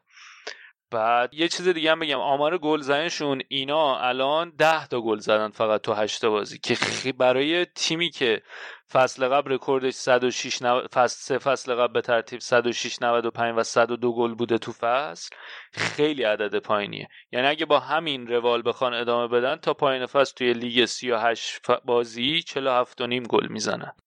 و برای سیتی خیلی عجیبه. سیتی که تا ما فصل قبل می‌گفتیم ما مشکلش اینه که موقعیت زیاد خلق می‌کنن گل کم می‌زنن با اون وجود کلی گل می‌زنن. خب مشکل و مشکل حالا مثلا ساختار دفاعی. بود ولی الان مشکل گلزنی هست و مشکل ساختار دفاعی هم هست و ساختار دفاعی به نظر من کاملا برمیگرده به روحیه روحیه و برنامه تیم برای دفاع. یعنی از نظر تیمی مشکل دارن. اولا اون فشار لازم رو نداره نمی‌ذارن دیگه توی پرسینگ. چیزی که تیم پپ معروف بود بهش دائم پرس بکنی. این کار نمی‌تونه بگیره از بازیکنش دیگه. به نظر خیلی تخلیه شده میان برای اینکه این کار رو انجام بدن. و بعد اصلا میگم اون اشتباهی کردن روبن دیاز لاپورت واکر اگه در مجموع 90 دقیقه نگاه کنی بازشون بازی بدی نداشتن. فوق العاده نبودن ولی دیاز مثلا اوکی بود. و حالا یه آماری هم بود که نمی‌دونم چلو خورده ای پاس شد کامل کرده بود بهترین آمار بود تو همه پاساشو نیمه اول تکمیل کرده بود که حالا مثلا دفاع وسط پاس خوب بده. من اینو نمی‌تونم بفهمم. خوبه ولی دفاع وسطی که نتونه اونجور دفاع کنه تو موقعیت حالا بیاد 150 تا پاس هم بده توی نیمه. همه پاسش هم تکمیل کنه. ولی کار اصلیشو وقتی نتونه بکنه دوتا رو با هم باید داشته باشن. اینی که من به یکی داره فدای اون یکی میشه. اینی که حالا یه سال من خواستم راجع به فکر بپرسم. این به نظر من دیبروینه و برناردو سیلوا دو فصل پیش فوق العاده بودن. یعنی بهترین بازی بهترین به نظر من به نظر شخص من بهترین هافبک های اروپا بودن اون فصل خب؟ الان جفتشون فوق العاده افت کردن. به نظر تو این به خاطر اینه که داوید سیلوا دیگه توی تیم نیست؟ یا دلیل دیگه داره؟ چون که خب پارسال هم یه مقداری افت, افت داشتن بدتر از دو سال پیش بودن. شاید به خاطر باشه که رودری اومده نمی‌تونه اونجوری که بعد شاید جمع کنه پشتشونو. چی فکر می‌کنین دلیلش ببین به نظر من طلایی ترین خط میانه ای که داشت فرناندینیو سیلوا دی بروینه بودن خب؟ و هر کدوم اینا برای اون یعنی اگر که فرض کنیم فرناندینیو عقبتر بعد سیلوا بعد جلوتر دی بروینه یا کنارم هر کدوم توی اون پستی که داشتن کامل ترینن ولی دونه دونه اینا رفتن و آره رودری هنوز اونقدری که باید جا نیفتاده و حالا سیلوا هم که رفته فصل پیش سعی می‌کرد که با هی عوض کردن ترکیب و زیاد متکی نبودن به سیلوا سعی کنه به ترکیب خوب برسه. ولی تو این بازی دیدیم که مثلا رودری اگه گندگان نباشه کنارش مثلا این خیلی عجیبی. حالا شاید هم به خاطر اینکه می‌دونست تیم حریف داره قرار عقب بشینه استفاده نکرد. ولی من به نظرم مثلا اگه از دوتای گندگان رودری استفاده می‌کرد می‌تونستن توی ضد حملات تاتنهام بهتر دفاع کنن. دو نفری اگه بودن بهتر می‌تونستن کمک کنن پوشش بدن و یا حتی خط میانه تاتنهام خونسا کنن توی ضد حملات. ولی آره خط میانیشون مشکل داره و خیلی عجیبه. نمی‌دونم چه اتفاقی داره میفته ولی اصلا میلم ندارن. یعنی اون بازی مثلا خیلی بازی فکر کنم یکی از بدترین بازیهایی بود که من از دیبروینه دیده بودم. اصلا خیلی اون دیبروینه همیشگی نبود. من بهترین کلمه که می‌تونم بازی این هفته دیبروینه به کار برم. باری به هر جهت بود. خیلی خیلی. خب وقتی تو اینو می‌بینی بازیکنی که اونقدر کیفیت داره بعد پس ذهنت اینه که شاید از نظر توجیه بودن یا از نظر روحی دیگه نمی‌کشه. و پروژه سختیه دیگه. اونا هم الان دنبال دوباره افتن توی دوره بازسازی شاید بشه گفت. و پروژه خیلی چالش جالبی خواهد شد برای پپ ولی کاملا اینتنسیتی و شدت بازیشون از دست دادن. یعنی مشکلشون اینه. هدیه دیگه هم که من خواستم بگیرم که به نظر طول بازی اینا دفاع چپشون کانسلو بود که راست پاه وینگر چپشون هم فران تورسو گذاشته بود که اونم راست پاه و این باعث شده بود که سمت چپ نتونن خیلی ارز بدن به بازی چون که هر دو تا این بازیکن واسه که بتونن روی توپو بیان روی پای تخصصشون مجبور بودن بزنن تو و نمی‌تونستن خیلی خوب عرض بدن به بازی. بر همین یه ذره عرض بازی سیتی عرض تیم سیتی کلا کم شده بود. اینا خب اگر مثلا سانه رو نگه داشتن سانه چپ پا بود و وینگر چپ هم بود. یا اگر یه وینگری آورده بودن که می‌تونست وینگر چپ به عنوان بازیکن چپ با بازی کنه می‌تونست بهشون کمک کنه. الان اون, سمت استرلینگ هم دارن که اونم دوباره راست پاست و اینم به نظرم یه مشکلیه که دارن. فصل پیش کاری که می‌کرد به مندی خیلی اعتماد می‌کرد. مندی خب دفاع چپ بازی می‌کرد و چپ هم بود ولی این فصل خب مندی هم خیلی مصونیت داشته. این مشکل هم دارن. آره ارز با... خوبم نمی‌تونم به بازی ارز بدن دیگه و جزم کاری که کرده بود هر کدوم از این هافک دفاعیاشو گذاشته بود و کارو سختترم کرده بود. یعنی هر هافک دفاعی قرار بود یک سمت پوشش بده و عملا با یه واحد ستایی روبرو بودن تو ارز کاملا سمشون رو گرفته بود تو ارز خیلی جالب میشه. ولی اگر بتونه برگردونه تیمو فصل بعد مثلا. از کلوپ هم پرسیده بودن که چی فکر می‌کنین راجع به تمرین عدد پپ؟ بود خوبه. راضیم. خوبه. بیا با همین نوت بریم سمت بازی مهم بعدی هفته بازی لیورپول جلسته لیورپول چند تا بازیکن نداشت؟ خیلی خط دفاعی که فقط رابرتسون بود. و فوق العاده بازی کردن. واقعا باید کلاه از سر برداشت برای کو clean sheet هم کردن. مهمترین چیزش واسه که clean sheet کردن. دو تا دفاع وسط ها که نبودن فن‌دایک گومز نبودن دفاع راست نبود. الکساندر آرنولد تییاگو مصدوم شده هندرسون هم مصدوم نبود. پنج تا بازیکنی که باش حالا تییاگو فصل قبل نبود چهار تا از بازیکنایی که تیمو قهرمان کردن. صلاح هم توی وینگ نبود. صلاح هم که نبود. آقا آره. قبل از اینکه اساق بازی ذره به صلاح خوش بدیم؟ تو چرا تو من لیورپولی می‌خوای به صلاح باشه نه آخه خب من اگه لیورپولی بودم خیلی می‌رفت رو اصلا. ببین فوتبالیست حرفه‌ای. حقوق حرفه‌ای می‌گیره. این همه محبوبیت داره بین هوادار تیمش. اینقدر روش حساب می‌کنن. بعد آخه چند بار در عمرت دادشت عروس میشه؟ بعد پا شده رفته عروسی. خب حالا عروسی هم رفته. توی همه جمع هم کیپ تا کیپ شرکت کرده. بزن و برقص و بکوبم داشته. بعد کرونا گرفته. عروسی داداششه دیگه. خب من به نظرم باشگاه باید جریمش کنه؟ برخورد سخت باش بکنه. به فارسی سخت باش برخورد کنه. خیلی ب... خیلی چیز بدیه نظر صادقانه. من نظری ندارم. واقعا؟ اوکی. من نمی‌خوام بین خودم تو و هواداری لیورپول قرار بگیرم. من منظورم خیلی ب... اصلا از اینه که اصلا هیچ کس بهش انتقاد نکرده بود اونجوری که من دوست داشتم. من هیچ مقاله انتقادی اونجوری که باید شاید دربارش اونجوری که باید بهش پشت ندادن نه؟ ببین فکر کنم مثلا چه یه بازی کنه آرسنال این کار کرده بود. کرده بود دیگه رفته بود تفریحات آقای ویلیان. ما بهش پشت دادیم. کرونا گرفت؟ فکرم تستش مثبت شد بعد منفی شد و کی شد بازی کرد. آقا فرقش اینه که ولی محمد سلا این فصل خوب بوده کلا ستاره تیم ویلیان کلا به جز یه بازی با فولامش کار نکرده داره هفته 200 هم می‌گیره دیگه. این کانتکس هم خیلی مهمه. محبوبیت اینکه تو چیکار می‌کنی برای تیم چیکار کردی اینا خیلی تاثیر داره تو میزان حمله که به طرفش. بعدم یارو عروسی دایشش بوده اون یکی رفته بود تفرید و یا یه چیز بیزنسی خیلی احمقانه ای بود. نمی‌دونم من به نظر توافقات رو هم واسه فور شدم مثلا نتونستم جلب کنم بریم بریم سراغ خود بازی. داداشش بوده دیگه شما عروسی داداش چند بار اتفاق میفته من آخه میلیون یوروی حقوق نمیگم از باشگاه لیورپول. باشه دیگه یک سری چیزا در زندگی هست که ربطی به حقوق نداره دیگه. خب بریم سراغ باز نفس عمیق بکش. نماسته ببین لیورپول خیلی خوب بود. اصلا حسادت برانگیز خوب بودن. یعنی واقعا ناراحت کننده خوب بودن. فوق همون نکته که راجع به سیتی گفتم و اینکه اینا نمی‌تونن اون شدت و هدت رو نگه دارن تو بازیشون این دقیقا برعکس کلوب با حفظ کردن اون شدت حتی مقابله می‌کنه با کمبودایی که داره از نظر بازیکن و نواقصی که ترکیبش داره. و اصلا خیلی فوق العاده بود. و یه اتفاق دیگه هم که برای لیورپول افتاد این بود که اینا وسط هفته پیش زمین تمرینیشون رو عوض کردن. یه چیز حدود پنجاه خورده میلیون می‌خوام بگم پوند خرج کردن و یه زمین.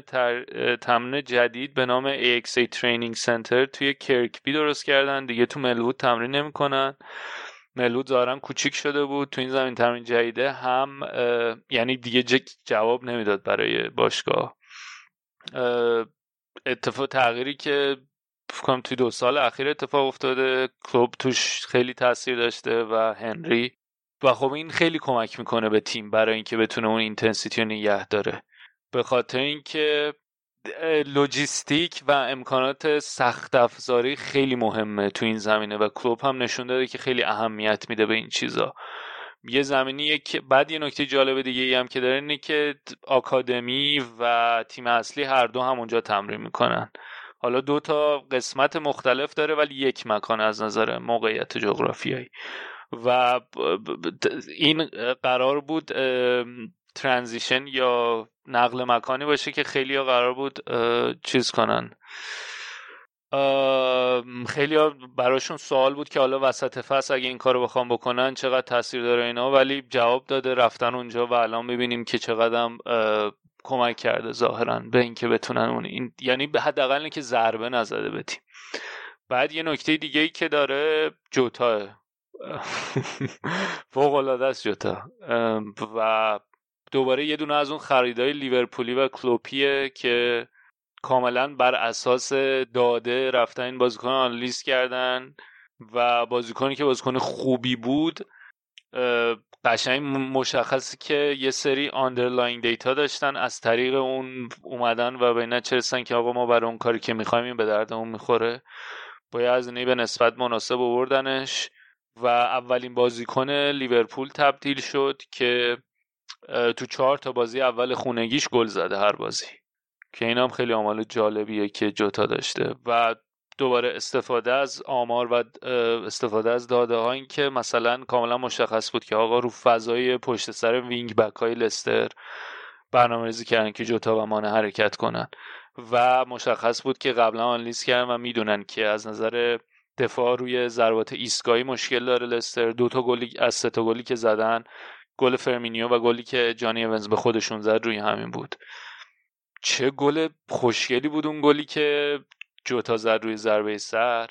قبلش سی تا پاس داده بودن تا اینکه برسن به این گل که اینم رکورد بیشترین تعداد پاس گل توی یه گلی که لیور بیشترین تعداد پاس قبل از گلی که لیورپول می‌زنه رو جابجا کردن برای لیورپول. از زمانی که اپتا شروع کرده داده جمع آوری کردن از فصل 2006 2007 این بهترین آمار لیورپول بوده توی بازی چی بگم؟ build-up play قبل از گل. تعداد پاس قبل از تعداد پاس. چه سانتر خوبی کرد رابرتسون؟ نمی‌دونم دیدی یا نه؟ خیلی من خیلی حال کردم با اون گله یه سانتر خیلی تمیز و یه ضربه سر خیلی تمیزتر از جوتا. خیلی گل خوشگل و من واقعا کیف کردم. بعد شد یه اتفاقی که افتاد و یه کم دوباره نگران کننده بود اینه که به لیست این مصدوما دوباره کیتا هم اضافه شد این وسط.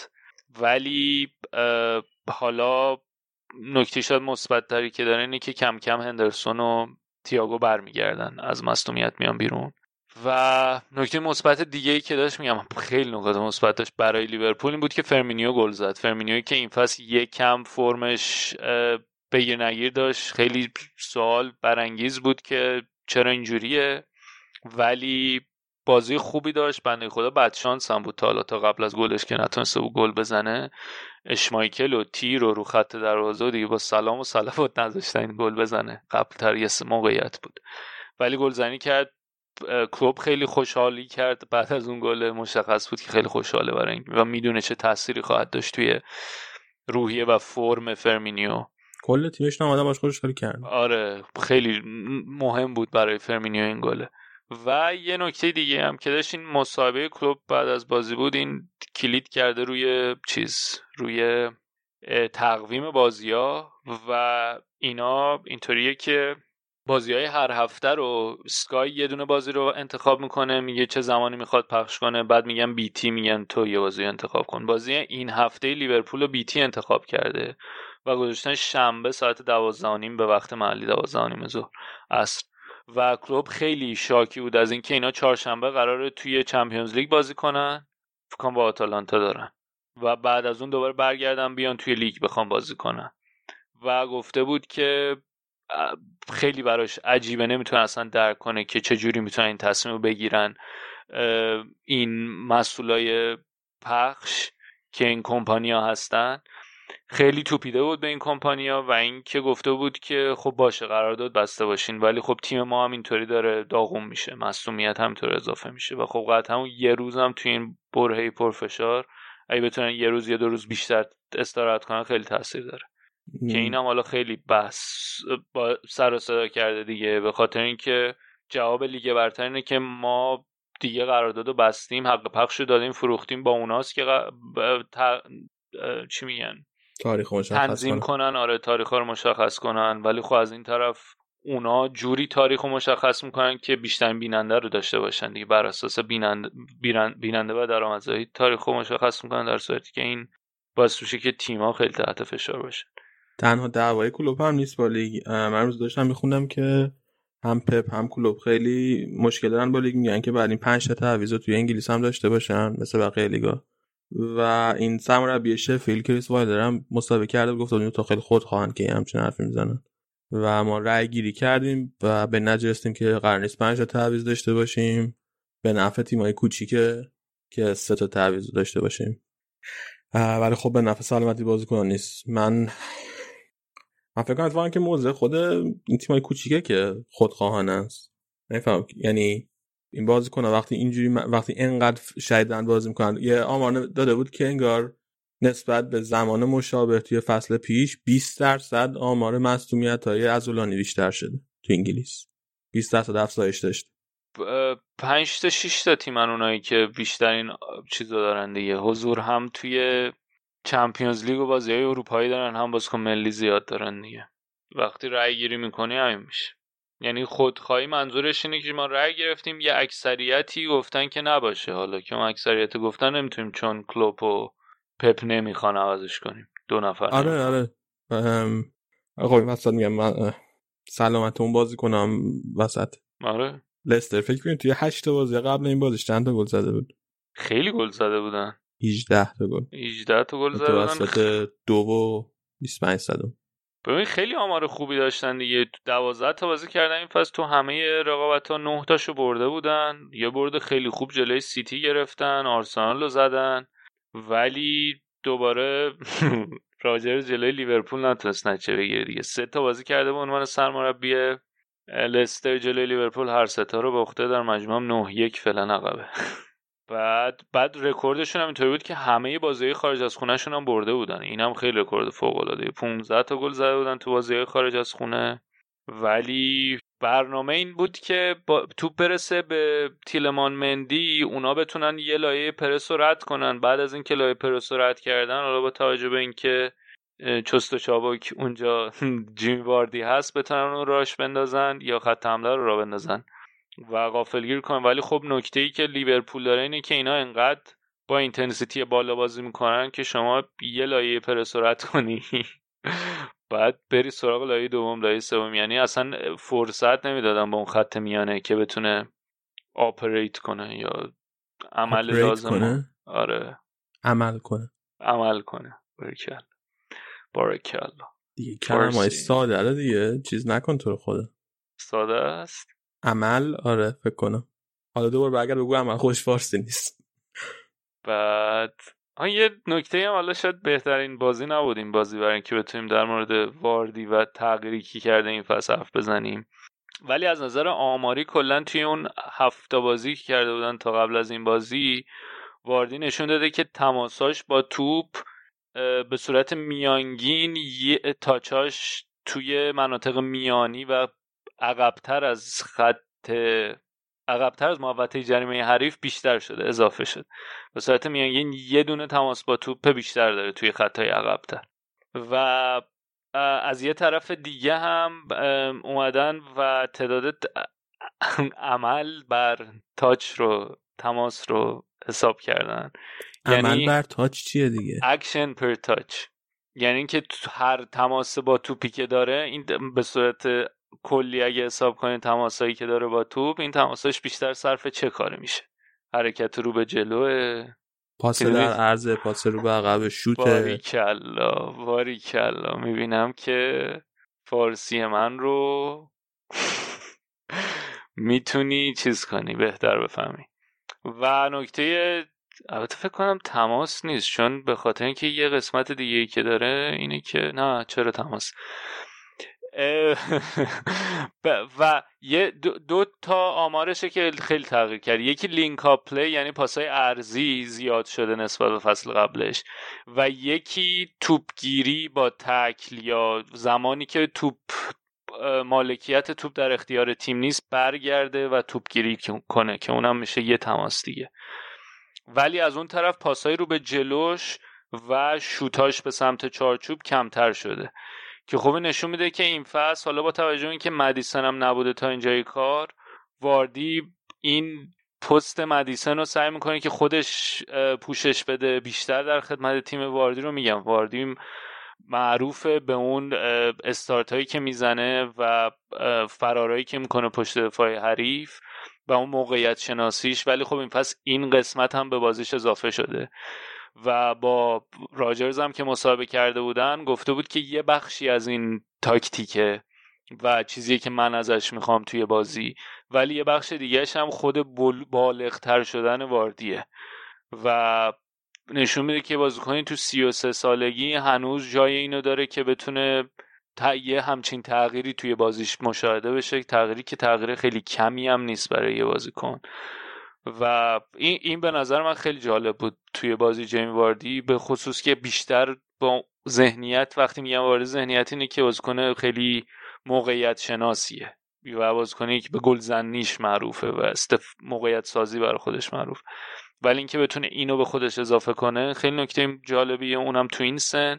و اینکه وقتی میذاریش در کنار حرفایی که راجع به کینم زدیم من همچین مهاجمایی خیلی دوست دارم که هم شم بالای گلزنی دارن فرارای فوقالعاده پشت دفاع حریف دارن ولی از اون طرف این قسمت بازیشون هم خیلی خوبه و خوبه. یعنی اینطور نیست که فقط هر دو تا قسمت رو داشته باشن هر دو رو به خوبی دارن. خیلی خوب. دست در نکن. بیا بقیه بازیران نتایجش رو یه موری داشته باشیم. به طور مختصر. مختصر و مفید. نره می‌خوای باشگاه فرنگی ورزشی آرسنال رو بگو. سف سف که هم با لستر. سه تا تیر خوردن در این بازی. بگو کی سه تا تیر خورد؟ آرسنال سه تا تیر خورد توی این بازی و از باسن آورد باشگاه فرنگی ورزشی آرسنال توی این بازی که نباخت. حالا ایشالا یه هفته دیگه ای کلا میایم و تشریح می‌کنیم. خواستم بگم dissect. یعنی گفتم dissect قشنگ ناراحت می‌شدم. تشریح می‌کنیم عمل کردشون چلسی دو هیچ نیوکاسل رو برد. در ادامه روند فوق تو پنج تا بازی اخیر چهار تا clean sheet کردن. خیلی خوب شدن تو دفاع متاسفانه. تیاگو داره می‌گیره کارش. برایتون دو یک استون ویلا رو برد. استون ویلا تو چهار تا بازی اخیرش همه رو باخته به جز بازی هفته قبل که آرسنال رو سیج برده.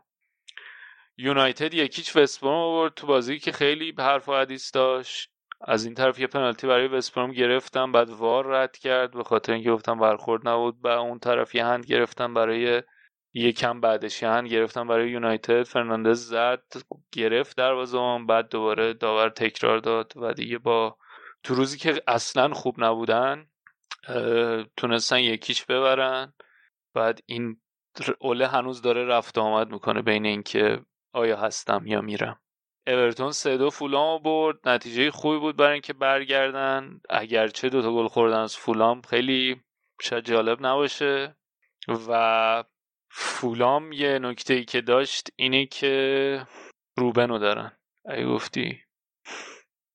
لوفتوس شیک براشون گل زد که این بنده خدا هم از چلسی اومده اینجا و قرار بود چشم و چراغ چلسی باشه. حالا در نهایت رسید به فولام. بعد وستم یکی شفیلد رو زد. استاد مویس که حالا قرار فکر کنه هفته دیگه با یونایتد دارن. اونم جالب میشه. تقابل استاد مویس در مقابل نه دو هفته دیگه است. درو گفتم به تو تقابل استاد مویس با یونایتد. دوشنبه هم برنلی یکیش بالاس رو زد. وولفز هم یک یک با حسن هتل اینا مساوی کردن ساتمتون خیلی دمت گرم. بریم یه صورت بکنیم. برگردیم با بخش بعدی برنامه Lionel Messi! Oh my goodness! Lionel Messi does it again! He's superhuman!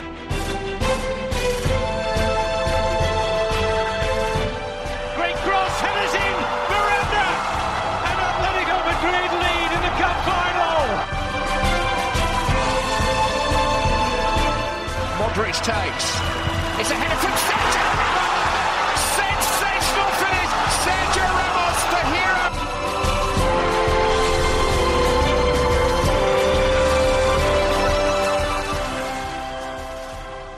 برگشتیم با فوتبال اسپانیا. می‌خوایم درباره لالیگا حرف بزنیم. جایی که هر دوتا قول سابق امتیاز از دست دادن توی این هفته. بارسا توی مهمترین بازی هفته جلوی اتلتیکو باخ رئال جلوی ویارال مساوی کرد. بیا مرتضی موافقی از بازی اول؟ شروع کنیم از بازی بارسا جلوی اتلتیکو. بارسا اومده بود مادرید تو ورزشگاه واندا متروپولیتانو که جلوی اتلتیکو بازی کنه. تقریبا هر تا تیم ترکیبشون کامل بود. حالا مثلا بارسا انسوفاتیو نداشت بوسکتس هم نداشت ولی تقریبا همه بازیکن اصلی بودن. سیمونه الان امسال سال دهمیه که مربی اتلتیکو مادریده و توی این نه سال گذشته هیچ وقت توی لالیگا نتونسته بود بارسا رو شکست بده.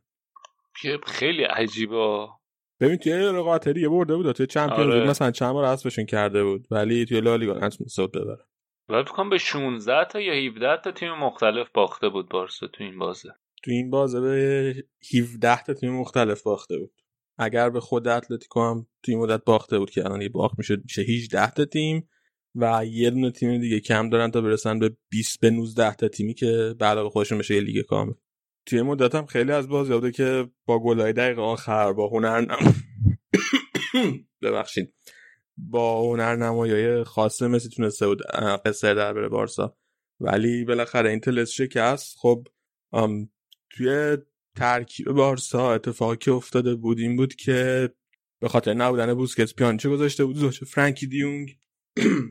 دمبله گذاشته بود وینگر راست. مسی پشت سر گریزمان بازی می‌کرد به عنوان شماره ده و به پدری اعتماد کرده بود جای کوتینیو. پدری گذاشته بود وینگر چپ.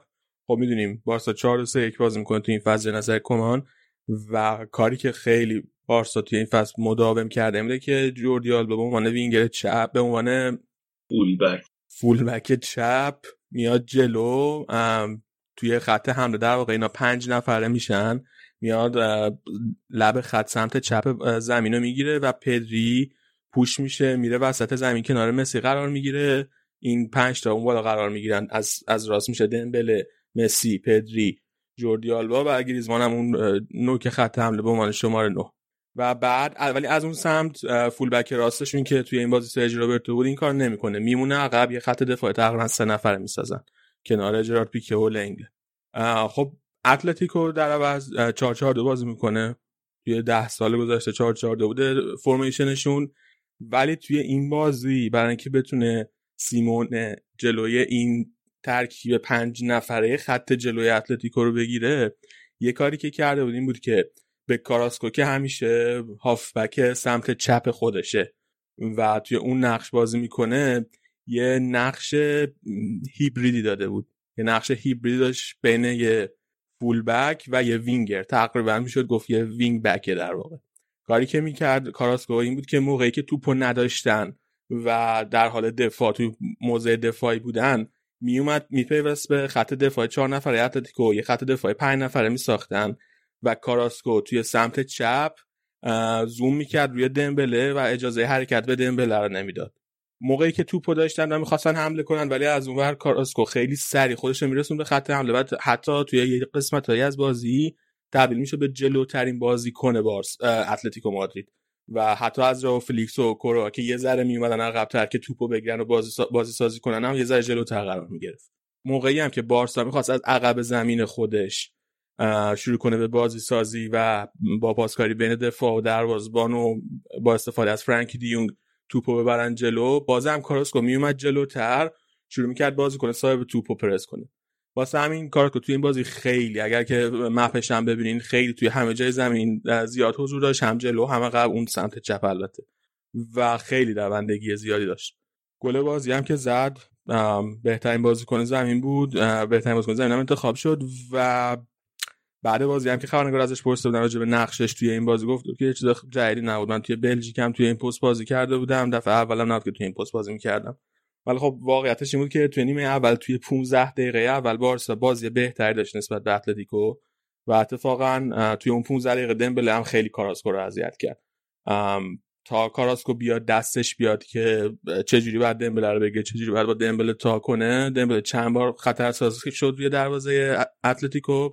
ولی بعد از اون دیگه کاراسکو تقریبا تونسته بود خوب دمبله رو بگیره. کلا خیلی بازیکن خوبیه. فوق العاده است پارسال هم جلوی بارسا خیلی خوب بود. فکر کنم مساوی کردن پارسال. آره. آره تو این بازی بزرگی هم خیلی خوبه و اینکه رفت رفت چین و برگشت دیگه. آره اصلا قسمت عجیب یعنی عجیب ترین آره. که اتلتیکو بود رفت چین برگشت و هنوز تو همون سطح بالا حتی بهتر از موقعی که رفت داره بازی می‌کنه. یه جورایی مثل زلاتانه که از فوتبال رو رفت آمریکا برگشت هنوز تو سطح بالا داره بازی می‌کنه.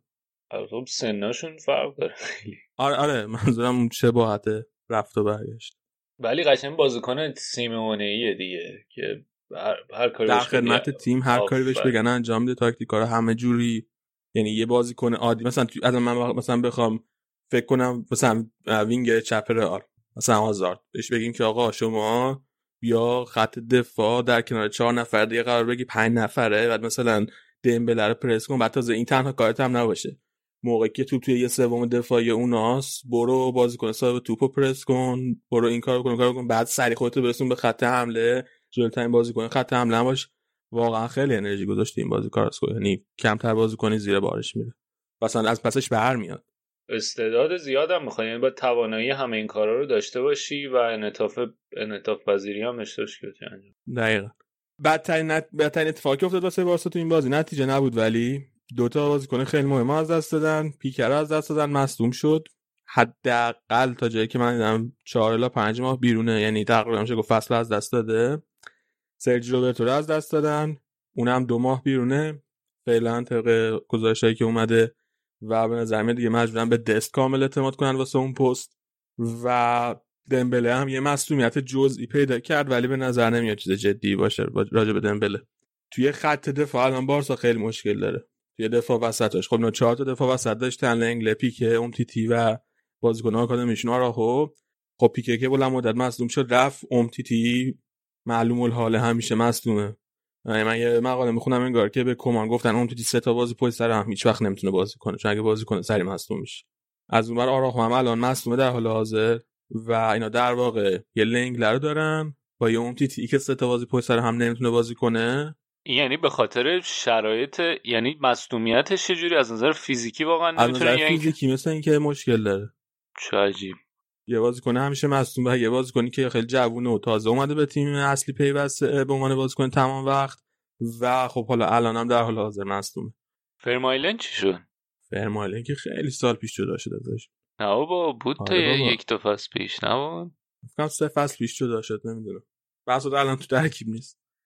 کاری که می‌تونه بکنه اینه که به دیونگ بازی بده تو خط دفاع یه بار دیگه این فصل این کاری کرده که خب اونم یکی از جوون ترین و بهترین هافبک های دنیا رو خریدی با هفتاد و خورده میلیون یورو پول.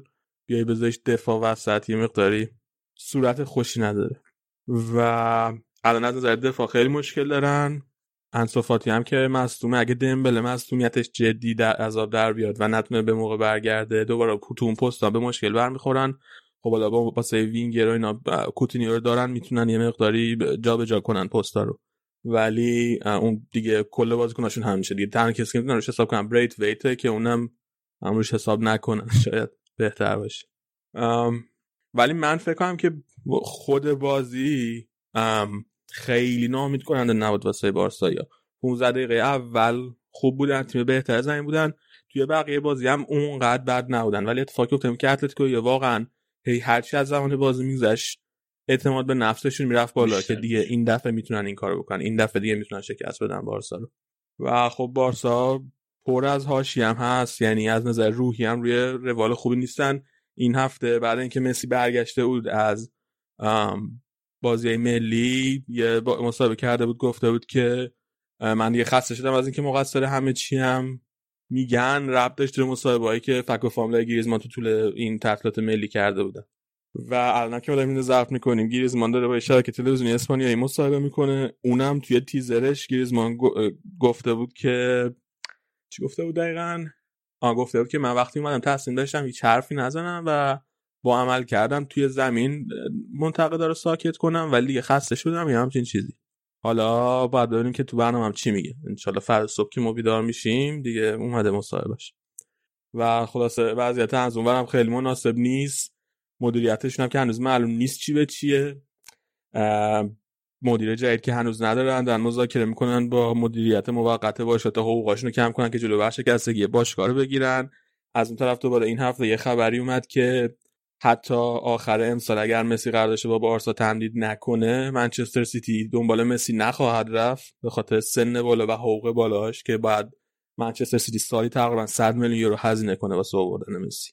و خب یه بازیکن 34 سال هم هست آخر فوتبالشه و گفته بودن که حتی اگر که قراردادش تمدید نکنه سیتی دنبال مسی نمیره مگه که حداقل حقوقش رو به طور قابل توجه بیاره پایین.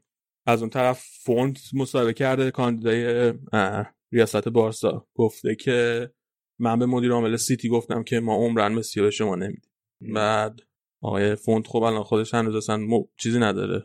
authority نداره. نداره که این حرف بزنه. و خب البته مدیر سیتی سوریانو خودش کاتالونیاییه اینا قطعا همو می‌شناسن ولی یعنی عجیب نیست اگه گفته باشه ولی خب حرف عجیبیه. خلاصه بارسا خیلی وضعیتش خوب نیست. هشت بازی کردن تا اینجا توی لیگ سه تا باخت داشتن. جلوی رئال اتلتیکو و ختافه سه تا تیم مادریدی. جلوی سه تا باختن. و الان فکر کنم توی رتبه 12 جدول. البته خب دو تا بازی کم کردن هشت بازی کردن تا حالا. بقیه تیم‌ها الان هفته هم بود که تموم شد. اتلتی هم دو تا بازی کم داره نه؟ اتلتیکو هم دو تا بازی کم داره و با دو تا بازی کمتر دوم جدوله. اگر دو تا بازیشو اتلتیکو ببره میاد صدر جدول با سه امتیاز اختلاف. من فکر کنم که بارسایا واقعا می‌تونن نگران سهمیه باشن سهمیه چمپیونز لیگ. اتلتیکو فوق العاده نشون من الان شانس اول قهرمانی واسه من اتلتیکو مادریده اتلتیکو فوق العاده نشون داده. داد خیلی خوب بوده تا الان. ویارال تیم خیلی خوب بوده تا الان. امری واقعا تیمو جمع کرده. می‌دونم که تو خوشحال نیستی از این موضوع ولی این کار کرده. سویا تیم خیلی خوبیه. یه ذره بعد نتیجه گرفتن تا الان ولی اونا دارن دوباره رو میان. و هم بارسا هم رئال. باید یه فکری بالا خودشون سعی تر بکنن و الا حتی سهمی چمپیونز لیگ هم می‌تونه در خطر قرار بگیره. که واقعا باور نکردن اگه یکی از دو تا سهمی چمپیونز لیگ نگیرن. یا اینکه حتی اینکه مثلا ده هفته مونده باشه به پایان لیگ و سهمیه چمپیونز لیگ اینا قطعی نباشه هم باور نکردن یه واسه. قطعی از نظر ریاضی نمیگم ولی از نظر منطقی یعنی احتمال این آره. باشه که آره سهمی نگیرن واقعا عجیبه. بریم. پیکه ران نمی‌کنه برای مدیریت؟ حالا که مصدوم شد. پیکه چهار فصل قرارداد داره و چی ران کنه واسه مدیریت؟ پیکه همین چند وقت پیش چهار فصل قراردادش تمدید کرد. بعد الان پیکه چند سالشه؟ پیکه هم فکر کنم 34 5 سالشه. الان با این مصونیتی هم که داره پاس بعدی گرفته مثل اینکه لیگامنتش مشکل پیدا کرده. سخته تو اون آره. برگشتنش تو این سن سخت هستن کاملا ممکنه فوتبالش تمام شه. یا یه اتفاق مثلا مثل پویول واسش بیفته که هی دوباره مصونیت پیدا می‌کرد آخرش مجبور شد که از فوتبال خدافظی کنه. ولی پیکر قطعا قبلا فکر کنم گفته که یه روزی می‌خوام ران کنم واسه ریاست بارسا. عجیبه هم چون تو خانواده‌شون هم جزء مدیرای بارسا بودن. پدر بزرگش یه سمت بالایی داشت. کام تو هیئت مدیره بود. و عجیب نیست اگه بکنه یه روزی. ولی الان نه. ام اصلا نمی‌دونم قانونم یه بازی کن که قطعا نمی‌تونه بازی کنید بعد خدافظی کنه از بریم تو بازی رئال. اول من یه مقدار راجع به مصدوما و مح... محروم کنم مصدوما و غایبا رو صحبت کنم. توی این بازی رئال راموسا نداشت شد مصدوم بود تو بازی ملی مصدوم شده بود. تا تست کروناش هنوز inconclusive بود من نتونست بازی کنه من نبود مثبت یا منفی تست کروناش نتونست بازی کنه. والورده مصدوم شد توی آخرین بازی رئال جلوی والنسیا اونم نمی‌تونست بازی کنه. کاسمیرو هم مثل. مثل میلیتا و کروناش مشخص نیست که تستش هنوز مثبت یا منفیش نمیده inconclusive بود اونم نتونست بازی کنه. یوویچ توی بازی ملی واسه سربستان سه تا گل زد که این سه تا گل میشه بیشتر از کل گلایی که توی این مدت واسه رئال زده توی این یه فصل خورده ای ولی برگشت همه امیدوار بودن که بیاد بازی کنه دوباره برگرده به اوج ولی با کرونا برگشتونم اونم نتونست بازی کنه بنزما هم که مصدوم بود نتونست بازی کنه. خبر خوب واسه رئال تو این بازی بود که کارواخال برگشت. شد بالاخره از مصونیت بالاخره کارواخال تونست بازی کنه و آزاردم تست کروناش منفی شده بود تونست بازی کنه واسه رئال. ولی خب خیلی قایب داشت رئال یعنی دو تا دفاع وسطاش نبودن مجبور شدن ناچار به عنوان گزینه چهارم بازی بدن. هافبکاش هافبک دفاعی اصلیش که نبود. اون بازی کنی که همه انتظار داشتن بتونه به جای کاسم رو بازی کنه تو اون نقش اونم نبود. از اون طرف مهاجم اصلی تیم یکی از مهمترین بازیکنهای تیم بنزما اونم نبود. جانشینش یوویچ هم نبود. و خب به عنوان مهاجم نوعی در رئال مجبور شده ماریانو بازی بده. حالا من نمی‌دونم که واقعا زیدان انتخاب خودش بین ماریانو و یوویچ کدومه. من فکر کنم که خودش شخصا ماریانو رو ترجیح میده نسبت به یوویچ. یعنی اگه یوویچ هم آماده بود مصوم نبود یعنی تستش مثبت نمی‌شد بازم ماریانو رو میذاشتم ممکن بود به ماریانو بازی بده. آره. چرا؟ ولی... مشکلش چیه با یوویچ؟ مشکل شخصی داره نمی‌دونم. مثلا بازیشو نمیپسنده. یوویچ خریدای خودش مگه نبود؟ اون فصل نبود که تا اومد خودش. خودش بود. آره. ولی من فکر نمی کنم که مثلا زیدان گفته باشه برید اینو برام بخرید. جزء بازیکن بوده که مثلا مدیریت اینو اسکات کردن گفتن این بازیکن خوبیه بگیریمش. و یوویچ من قبلا هم با گفتم از من بازیکن خیلی خوبیه ولی خیلی متفاوته با بنزما. و چون خیلی متفاوته با بنزما وقتی بازی می‌کنه تیم باید خیلی متفاوت بازی کنه و این این اینا با هم نمی‌خورن. مثل چرخ دندایان که تو هم قرار نمی‌گیرن. این به نظر من مشکل اصلیه که یوویچ داره توی تیم.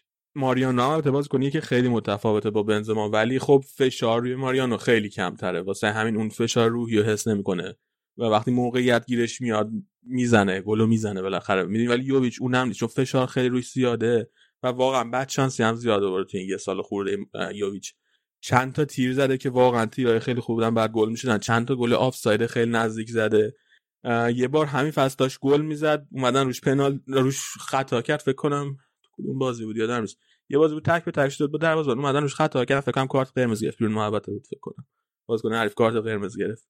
جلوی بتیس بود فکر کنم. مطمئن نیستم. و خلاصه بعد شانسی خیلی آورده یادش توی این مدت. ولی در نهایت مشکل اصلش اینه که با بنزما خیلی فرق می‌کنه. و پشت سر هم, هم بهش بازی نمی‌رسه. و من فکر کنم که خیلی از مهاجما اصلا واسه اینکه اون داینامیکو با بقیه اعضای تیم پیدا کنن بعد بتونن چند تا بازی سه چهار تا بازی پشت سر هم بازی کنن. ولی چون زیدان خیلی به بنزما اعتماد داره هیچ وقت تا وقتی بنزما در دسترس باشه به یوویچ بازی نمیده. بنابراین اون چیز هم نمی‌تونه پیدا کنه. اون ریتم هم نمی‌تونه پیدا کنه یوویچ. این مشکل هم داره. که بره بازی کنه معلوم شه چی می‌خواد ازش زیدان خودش دستش بیاد آره. و جا بندازه خودش. فرصت حتی نشون دادن خودش هم پیدا آره نه فرصت پیدا می‌کنه بفهمه که تو اون ترکیب چجوری باید بازی کنه نه فرصت پیدا می‌کنه خودش نشون بده. بگم فصل پیشی و تو لالیگا کلا 900 دقیقه بازی کرده بود. و جزء بازیکنای بود با کمترین دقایق یعنی زیر هزار دقیقه اصلا دقیقه گرفته حالا تو این بازی با توجه به همه این بازیکنای غایبی که داشت رئال ترکیبش 4 2 3 1 چیده بود اودگارد برگشته بود شماره 10 بازی می‌کرد آزارد گذاشته بود وینگر چپ و مهمترین اختلاف نظری که بود و هوادارا خیلی هاشون شاکی بودن نظرداریم بود که به لوکاس واسکس توی وینگر راست بازی داده بود. خب همه کسایی که مدیر گوش نمیدن که من معمولا خیلی دست و دل باز هستم در انتقاد از ترکیب زیدان ولی توی این یه مورد خاص من در یعنی من اصلا من می حدس می‌زدم حتی که به لوکاس واسکس بازی بده. دلیلش اینه که خب ما اصلا هافبک دفاعی نداشتیم توی این بازی. و یه به یه بازیکنی لازم داشت توی وینگر خب وینگر چپ بودم که آزارد که خیلی شرکت نمی‌کنه توی دفاع یه بازیکنی لازم داشت که برگرده تو کار دفاعی به صورت فعالانه شرکت کنه. و گزینه‌های دیگه ای که رئال داشت واسه وینگر راست مثل آسنسیو خب آسنسیو که اصلا این کار نمی‌کنه. اصلا توانایی این کار نداره. رودریگو رودریگو رفته بود واسه بازی ملی با برزیل سفر کرده بود خسته بود و اینکه توانایی دفاعیش هم به اندازه لوکاس واسکس نیست. هرچند که خوبه به نسبت مثلا آسنسیو ولی به اندازه لوکاس واسکس نیست. و کاری دیگه هم که می‌تونست بکنه بود که به وینیسیوس بازی بده سمت چپ آزارد بیاره سمت راست که خب اونم دوباره نه وینیسیوس نه آزارد خیلی بازیکنانی نیستن که تو دفاع موثر باشن و به علاوه اون اینکه وینیسیوس اونم با تیم ملی برزیل سفر کرده بود اون تازه بازی هم کرده بود واسهشون بیشتر از رودریگو و اونم خیلی خسته بود. باز هم به لوکاس واسکس خیلی واسه من عجیب نبود. توی 45 دقیقه اولم واسکس خیلی بازی خوبی داشت به نظر من. هم روی گل موثر بود هم اینکه توی دفاع کمک می‌کرد خوب بود. توی نیمه دوم ولی افت کرد. و من واسه نیمه دوم مثلا قبولم که شاید اگر زیدان تعویض می‌کرد لوکاس واسکس رو بهتر بود واسه تیم. و رودریگو رو مثلا میورد چون فکر آخر بازی هم کرد ولی دیر کرد. نه اصلا تعویضش هم نکرد. آره من فکر کنم اگه تعویضش می‌کردم مثلا رودریگو رو میورد تو بهتر بود. آزار رو تعویض کرد. دیگه ترکیب به نظر میاد 4 2 3 1 باشه. وقتی ترکیب اولی دادیم با دابل پیوت کروس مودریچ. ولی اتفاقی افتاد و اودگارد به عنوان شماره 10 ولی کاری که کرده بود زیدان این بود که موقعی که رال توپ دستش بود کروس میومد یکم عقبتر یه پیوت تکی شد اونجا و مدریچ می‌رفت جلو تقریبا به شماره هشت کنار اودگار تقریبا و کروز از عقب زمین نقشه یه رجیستر رو پیدا می‌کرد که توپو پخش می‌کرد. و توی موقعی که توی حمله بود رال 4 2 3 1 نبود بیشتر 4 1 2 3 بود. خب؟ و کار جالبه دیگه اینکه تو طول بازی می‌کردن و خیلی مشخص بود که زیدان ازشون خواسته بود که خیلی زیاد جهت بازی عوض می‌کردن. سعی می‌کردن که دفاع حریف رو متمرکز کنن یه سمت یه سمت اوورلود ایجاد کنن و توپو بعد با پاسای بلند برسن به سمت مقابل. و این کار هم خیلی انجام می‌دادن. رال 20 دقیقه نیم ساعت اول خیلی خوب بود ولی وقتی میگم خیلی خوب منظورم اینه که توپو در اختیار داشت. توپو کنترل می‌کرد. توی موقعیت سازی ولی ضعیف بودن واقعا. گلی هم که رال زد پر از اشتباه بازیکنای رال بود. توپو به خاطر اشتباه بازیکن ویارئال گرفتن بعد کارواخال اومد یه پاس بده به لوکاس واسکس که لوکاس واسکس توی آفساید بود. ولی دفاع ویارئال نذاشت توپ برسه به لوکاس واسکس توپو زد ولی توپ دوباره رسید به کارواخال کارواخال سانتر کرد.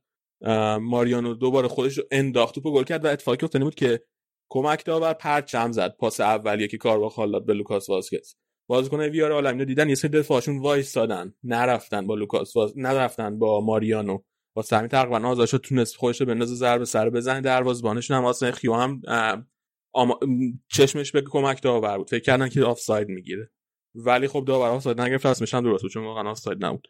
ولی خب اینجا اینم هم همون از دست دادن توپ خیلی بد بود خیلی بد از دست دادن. هم توی این این قضیه آفساید و پرچم زدن کمک داور خیلی آماتور عمل کردن بازیکن ویارئال. هم دفاعش هم خط دفاعشون هم دروازه‌بان.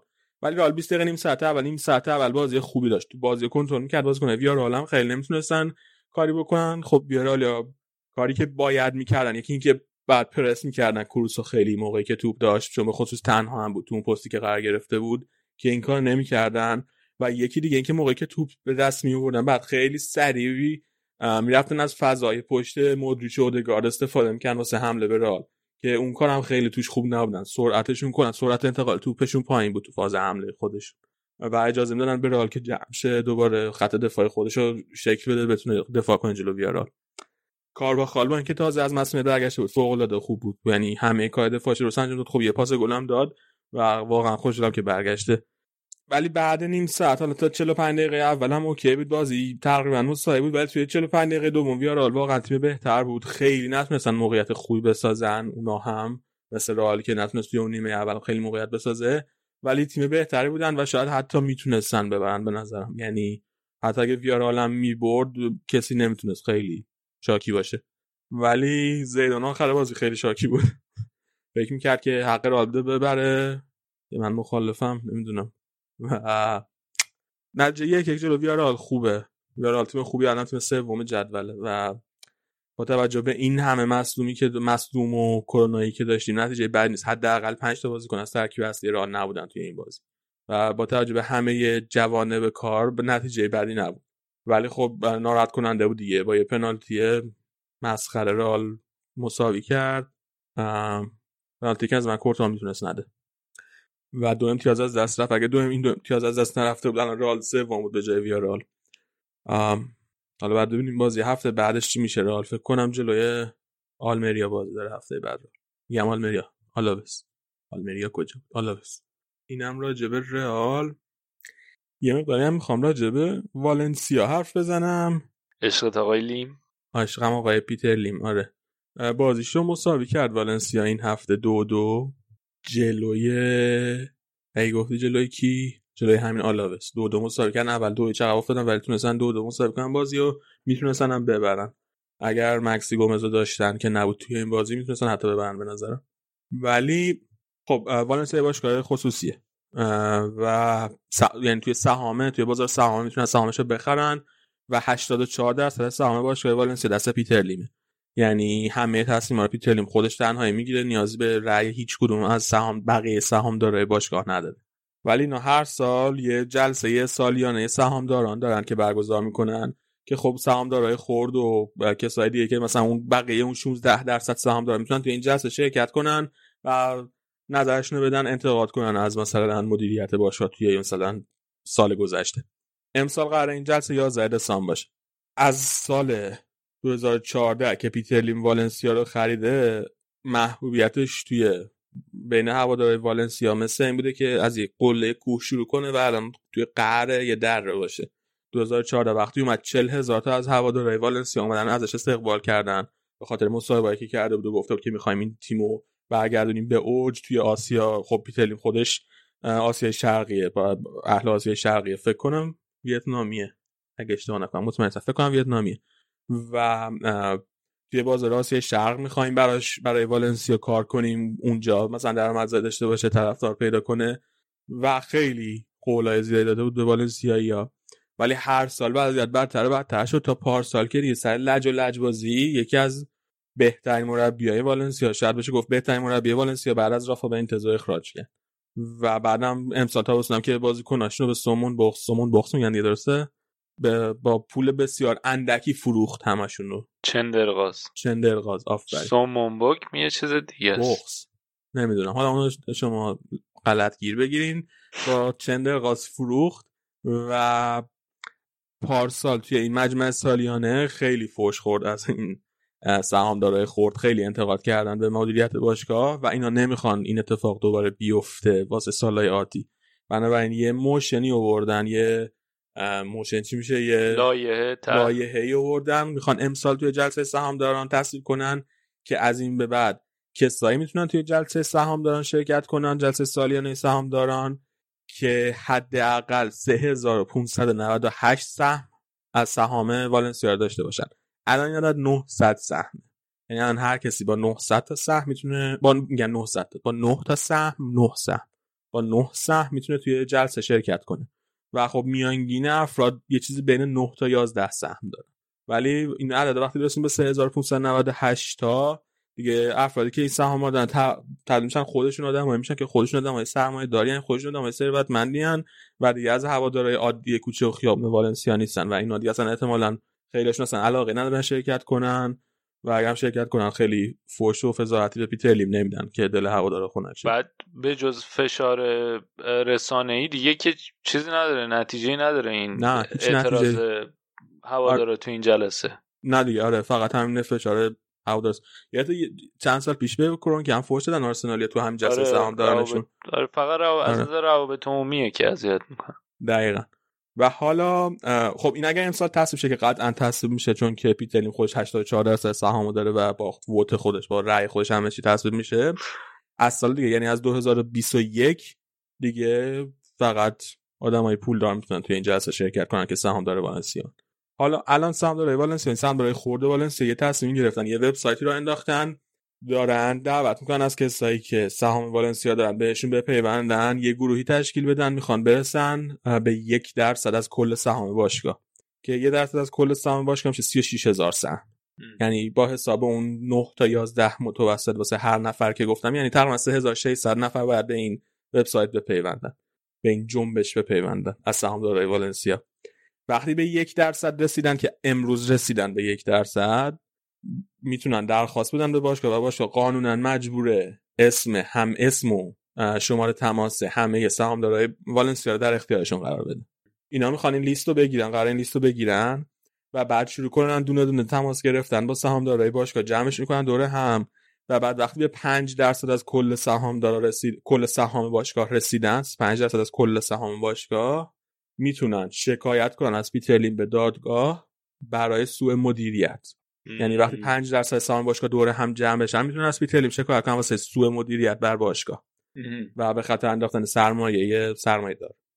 ولی سرمایه سهام داره ولی قضیه که این وسط هست اینه که تا جایی که من می‌دونم الان به این پنج درصد که به احتمال خیلی زیاد می‌رسن چون الان نفت هست بیتلیم توی والنسیا در بالاترین حد تاریخ خودش قرار داره.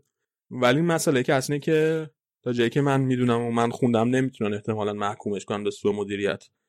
چون که مدیریت رو روی سود مالی تعریف می‌کنن و سوء مدیریتی نداشته بر اون اساس. بنابراین احتمالا اتفاق نمیفته اینم خودش یه حرکت سمبولیکیه که فقط فشار چیز باشه آره، دیگه. فشار میاد. پیار باشه. عمومی. خیلی خیلی شبیه مایک اشلی نیوکاسل به نظر من از همه لحاظ.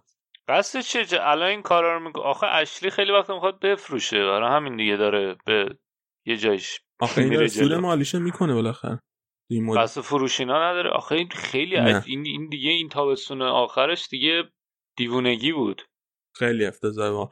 آخه آخه تو اگه باشگاه رو ببرید در حد سقوط سود اگه دنبال سودی حداقل توی سطح نگه داره بتونین سهمیه چمپیونز لیگو نگه داریم برای سود. مربی که واسهشون دو فصل پشت هم سهمیه چمپیونز لیگ گرفت. قهرمان کوپا دل ری کرده بود اخراج کرد. چرا؟ چون که من بهش گفتم کوپا دل ری جدی نگی که سهم چمپیونز لیگو از دست نگ... ندی؟ به حرفم گوش نده کوپا دل ری جدی گرفت یعنی فکر کن دلیلش واسه اخراج سرمربیش میده که چرا قهرمان کوپا دل ری شدی حالا اتفاق دیگه ای که داره میفته اینه که یه سری وبسایت های هواداری هستن که از سمت خود باشگاه اینا مجوز رسمی هواداری اون باشگاه دارن. این وبسایت انگلیسیشون یه مقاله کار کرده بود. طرفدارای والنسیا رو متهم کرده به نجات پرستی که اینا از پیتلین بعدشون میاد چون که نجات پرستن. اینا ولی وابسته به خود باشگاه آره. آره دیگه اینا مثلا مجوز کار و ایناشون از خود باشگاه می‌گیرن. من که بابا واقعا یه ذره اصلا خجالت بکشین.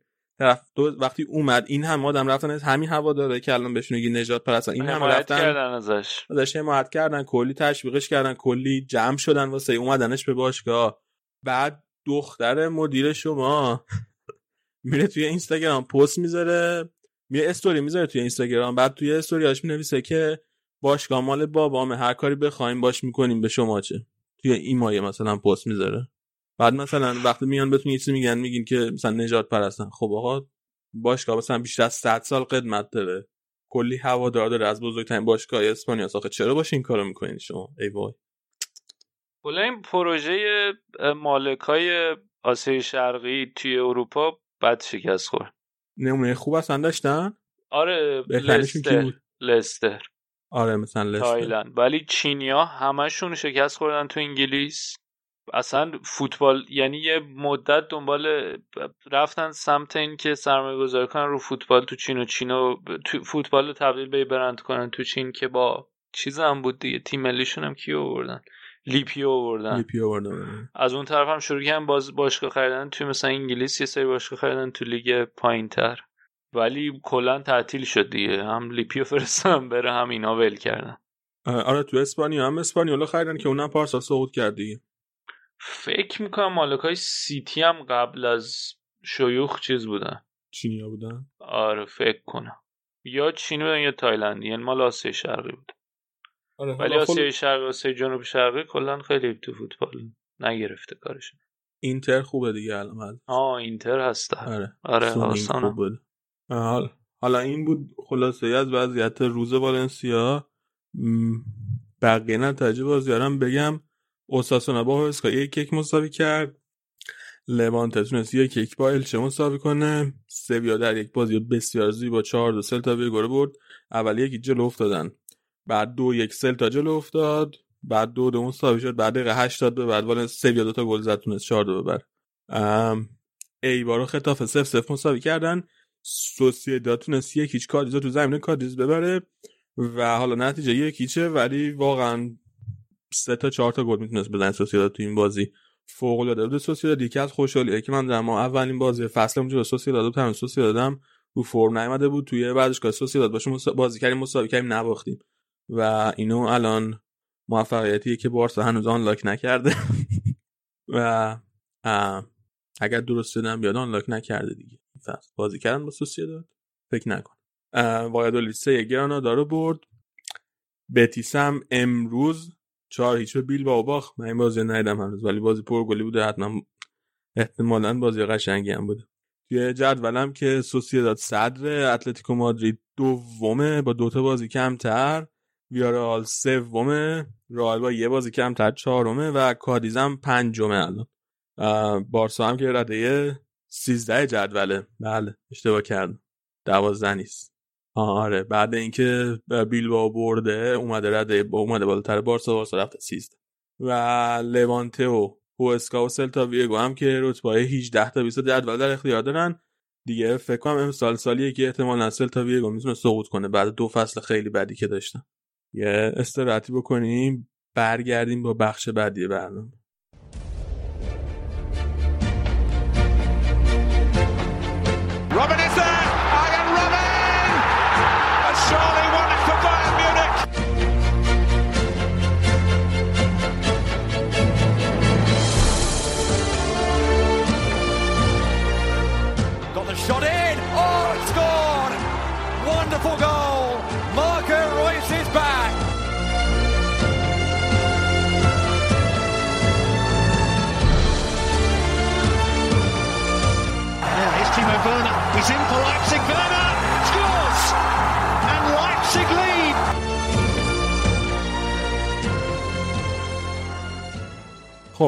برگشتیم با بخش آخر برنامه بخش بوندسلیگا. قبل از اینکه شروع کنیم من خواستم یه توضیح بدم. خیلی هاتون پرسیده بودین که این بخش بوندسلیگا چرا آراد نداره و آراد کجاست و اینا. آراد حقیقتش الان خیلی سر شلوغه در زندگی شخصی و واسه همین نمی‌تونه یه مدتی به ما جوین بشه. برای همین تا جایی که بشه من و مرتضا بیشترم مرتضا یعنی خیلی بیشترم مرتضا سعی می‌کنیم که کاور کنیم. حالا به خوبی آراد نمیشه ولی سعیمون رو می‌کنیم دیگه. دیگه به بزرگی خودتون ببخشین. آره کودتایی چیزی هم نبوده. بند خدا نمی‌تونسته بیاد ما دیگه اصرار نگم فعلا نمی‌تونه. یعنی کودتا هم سعی کردیم بکنیم ولی نمی‌شد. یعنی خیلی قدرت داشت خیلی آرام داره قویه. ولی آره اینطور دست های پشت پرده نیست کار داره نت... نمی‌تونه بیاد. آره. خب با همین ذکر بریم سراغ بازی اولی که می‌خوام حرف بزنیم. دورتموند جلوی هرتا برلین. اینجور وقت من گفتم دورتموند با قلتکی از هرتا برلین رد شد. بعد آراد من گفت نه قلتکی هم نبود. حقیقتا. یه نیمه اصلا یه نیمه اول یکی چقدر بودن دیگه؟ نیمه دوم یه اومدن پنج تا زدن. خب ببین هفته قبل من هفته قبل که یعنی اپیزود قبلی که راجع به دورتموند با این حرف زدیم در کلاسیکه بحث به اینجا رسید که من اینطوری بودم که واقعا دورتموند لازم داره که حالا از اینجا به بعد مهمه دیگه. خوب بازی کردن نتونستن در مقابل بایرن نتیجه لازم رو بگیرن ببرن باختن در نهایت با وجود اینکه خوب بازی کردن. ولی خیلی مهمه که از اینجا به بعد بتونن حالا یعنی بعد این نگاهشون به این باخت بایرن چجوری آیا اینجوری نگاه می‌کنن که اه بازم نشد؟ یا اینکه نگاهشون اینه که ما یه بازی خوب انجام دادیم و بتونن از همون استفاده کنن برن جلو؟ و یه نکته دیگه هم که داشتیم هفته این بود که هم بایرن امتیاز داد تا قبل بازی دورتموند هم لایپسیش و خب شرایط همه چی مهیا بود برای اینکه دورتموند هم امتیاز بده. و مثل قبل تا هفته ای که بایر نتونست امتیاز بگیره اینا هم نتونن برگردن و فاصله رو کم کنن. نیمه اول هم هرتا بازی خیلی خوبی رو انجام داد. چهار دو دو دو چیده بود هرتا. و دو تا آفبک دفاعیشون استاد مت و گوندوزی به عنوان اولین بازی بود که به عنوان از اول توی ترکیب تیم قرار می گرفت. بعد و کاری که می‌کردن این بود که توی خط تو دفاع برای خونسا کردن حمله دورتموند یکی از اون هافبک دفاعی توی 4 دو دو دو, دو دوی خط اول اونی که سمت چپ بود با دوی خط دوم سمت چپ با هم دیگه برمیگشتن با فول بک یه واحد ستایی تشکیل می‌دادن کاملا میبستن و تو سمت راستم همین اتفاق میافتاد. و خیلی خوب تونسته بودن ارز رو از دورتموند بگیرن و همین هم باعث شد که دورتموند تو نیمه اول یکی دو تا موقعیت به نسبت خطرناکی هم که داشت روی حرکت طولی از وسط اتفاق بیفته تا اینکه توی ارز کار کنن. توی حمله هم خیلی خوب بودن به همون میزان. اشتارک حالا عقبتر وای میساد توی اون دو تا هافبک دفاعی گندوزی بیشتر رو به جلو حرکت می‌کرد ولی کونیا و داریدا سمت چپ و راست خیلی خوب بودن. راست و چپ اگه بخوام به ترتیب بگم. و توی خط حمله هم که پیونتک بود و لوکباکیو. کونیا یه گل خیلی خوشگل زد و یک هیچ دورتموند بازی رو تو اول تمام کرد. خیلی خوب میگم تونستن خونسا کنند. تمام چی بگم طرحهای حمله دورتموند و هرتا برلینیا. ولی یه نکته دیگه هم که داره اینه که خب از اون طرف دورتموند این بازی دوباره برگشته بود به سه دفاعه. هومل ساکانجی و چانو گذاشته بود توی خط دفاع. مونیه و گررو رو به عنوان وینگ بک. زوج داهوت ویتسل. برانت و رویس به عنوان وینگرا و هالند هم که خب مهاجم هدف. چند تا نکته داره. یکی اینکه نه برانت نه رویس wing کام wing کاملا وینگر نیستن. و خب این خودش یکی از عواملی بود که باعث می شد که توی عرض دادن به بازی دچار مشکل بشن. که خب خیلی هم این سوال براشون پیش اومده بود که فاوره چرا این کارو کرده؟ ولی خب چون سانچو هم سانچو هم حالا بلینگام که وینگر نیست. خب سانچو چیز بود؟ توی تیم ملی چون بازی کرده بود حالا به دلیل خستگی می‌خواست بهش استراحت بده ازش استفاده نکرد. و این نکته دیگه هم که داره مونیه است. مونیه واقعا اون هنوز اون کیفیتی که اشرف داشت به عنوان wing back رو نداره. یعنی نه سانتراش اونقدر سانترای فوق العاده به خصوص نیمه اول. حالا نیمه دوم یه پاس گل داد تونست بده. ولی یه موقعی وقتی اون پاس گل داد که دیگه هم پاشیده بود شیرازه هرتا.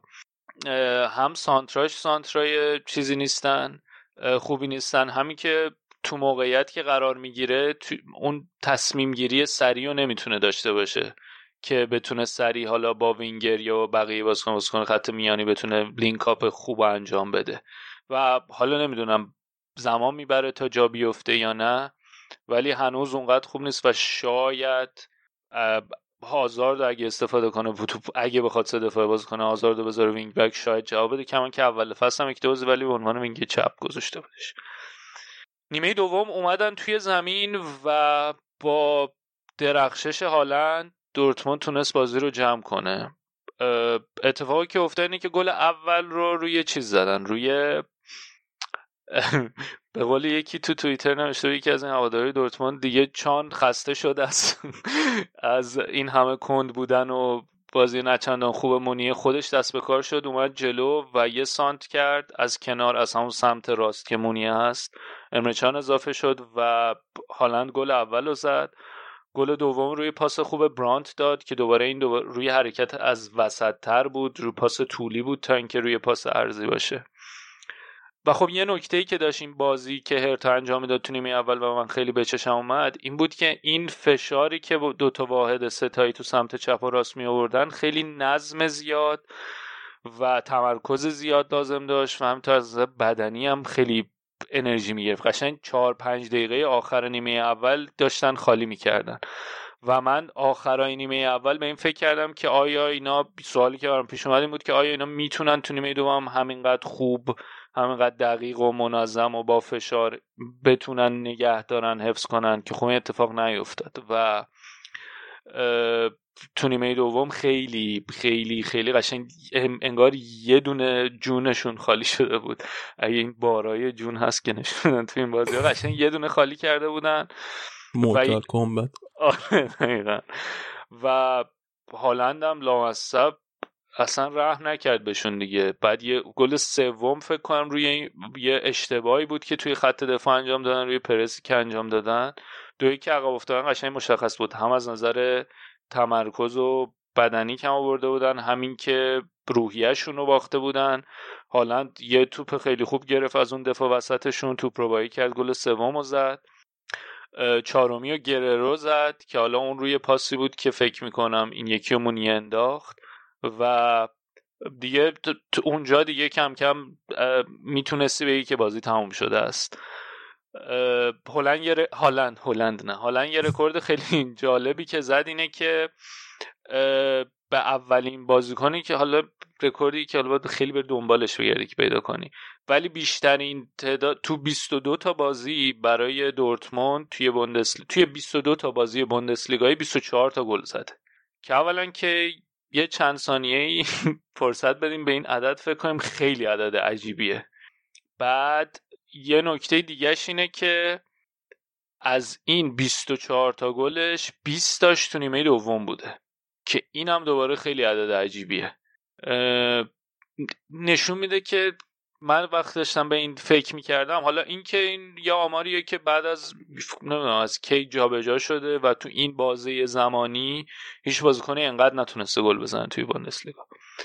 ولی اینکه این حجم یعنی فقط چهار تا از این 24 تا گل تو نیمه اول بوده نشون دهنده اینه که این بازیکن چقدر از نظر روانی بازیکن مهمیه و قشنگ یه وزنه است. تو این سن کم برای دورتموند یه وزنه است. و واقعا دورتموند بهتر شروع کرد نیمه دومو. ولی واقعا اگر که عامل هالند رو می‌گرفتی از بازی نیمه دوم دورتموند معلوم نبود که بتونن با این اختلاف ببرن یا حتی بتونن ببرن. شاید می‌تونستن مساوی کنن. و خیلی بازیکن بزرگیه به نظر من تو این سن و سال کم و نشون دهنده پختگی و البته هنوزم خیلی اضافه کاری داره. یعنی یه سری زواید داره بازیش که اینا باید زده شه تا بتونه خالص خالص بشه و به یه لول خیلی خوبی برسه. ولی با این وجود خیلی از نظر روحی به نظرم این خیلی بزرگه برای همچین بازیکنی که بتونه این تعداد گل تو نیمه دوم زده باشه. یه نکته دیگه ای که این بازی داشت و خیلی تو رسانه های آلمانی سر و صدا کرده بود این بازیکن 16 ساله دورتموند یوسوفا موکوکو که فکر کنم یکی دو روز قبل از این بازی 16 ساله شده بود. بازیکنی که از ماه اوت آگست داره تمرین می‌کنه اضافه شده به ترکیب اصلی و با ترکیب اصلی تمرین می‌کنه. اگرچه به خاطر قوانین تا 16 سالش نشه نمی‌تونه تو نمی‌تونست تو بوندسلیگا بازی کنه. و توی بذارت بگم آمار خیلی عجیبی داره. فکر می... آها توی 88 تا بازی که برای تیم رده های پایه دورتموند انجام داده فکر کنم زیر 17 و زیر 19 141 گل زده. دو, دو گل بر بازی؟ آره کلا همه دفاع وسط های رده های پایه رو پاره کرده. بولی کرده و اومده بالا. و خیلی همه دنبال این بودن و اگرم که این بازی بازی می‌کرد رکورد جوانترین بازیکن بوندسلیگا رو هم جابجا می‌کرد. که, که شانسی که آورد این بود که بازی دیگه تموم شده بود دیگه. پنج دو که شد دیگه خیالشون راحت بود و فکر کنم دقیقه 84 یا 86 بود بهش بازی داد اومد. رکوردی که دستش نوری شاهین همین دورتموند بود. شاهین سال 2006 با 16 سال و 11 ماه سن برای دورتموند جلوی وولفسبورگ بازی کرد توی لیگ و فکر می‌کنم موکوکو با 16 سال یه روز یا دو روز رکورد رو جابجا کرد که خیلی هم ظاهرا مشکلات صغر سن اینام داشته و اینا رفتن چیزشو birth certificate گواهی تولد ایناشو دورتموندیا دادن و که آقا نه اینطور نیست. حتی به خاطر این تو تیمای پایه هم یک دو سه سال تو تیمای پایه آلمان هم تیم ملی هم دعوتش نمی‌کردن که خیلی شهر نشد سر و صدا نکنه. ولی اومد و خیلی هایپ زیادی دورشه به خاطر این هایپش ممکن بود که بهش بازی نرسه این بازی ولی حالا دیگه شرایط جوری پیش رفت که فشار روش زیاد نبود و اومد جای هالند و بعدی چیکار می‌کنه دیگه؟ شاید دلیل اینکه هایپ زیاده دورش یکی اینکه آمار خیره کننده ای که داره دومی که دورتمونده که تو تیم دورتمونده و دورتموند خیلی جوونای اینطوری این مدت معرفی کرده. همین الان هم بلینگامو دارن که رفت و اولین بازی ملیشو کرد برای تیم ملی. رینا هست. سانچو بازیکنی که 20 سالشه. هالند خود هالند که ما الان داریم اینجوری راجع به حرف می‌زنیم 20 سالش بیشتر نیست. و بازیکن آینده داریه که باید همه چشما به سمتشه دیگه. الان توی لالیگا میگم بوندسلیگا. من می‌خوام یک خبره یعنی یک بحث رئالی دورتموندی بکنم اینجا. این بازیکن قرضی رئال توی دورتموند رنیه. این شاکی شدن فعلا مسئله رئال چون که اون که انتظار داشتن بهش دقیقه نرسیده اصلا نتونسته بازی کنه. خودش هم شاکیه به نظر و بحثش بود که شاید حتی ژانویه قرار داشته کنسل کنن برگرد و خب شکایتش هم خیلی که خب این شماره دهه. دورتموند خیلی پست شماره ده نداره.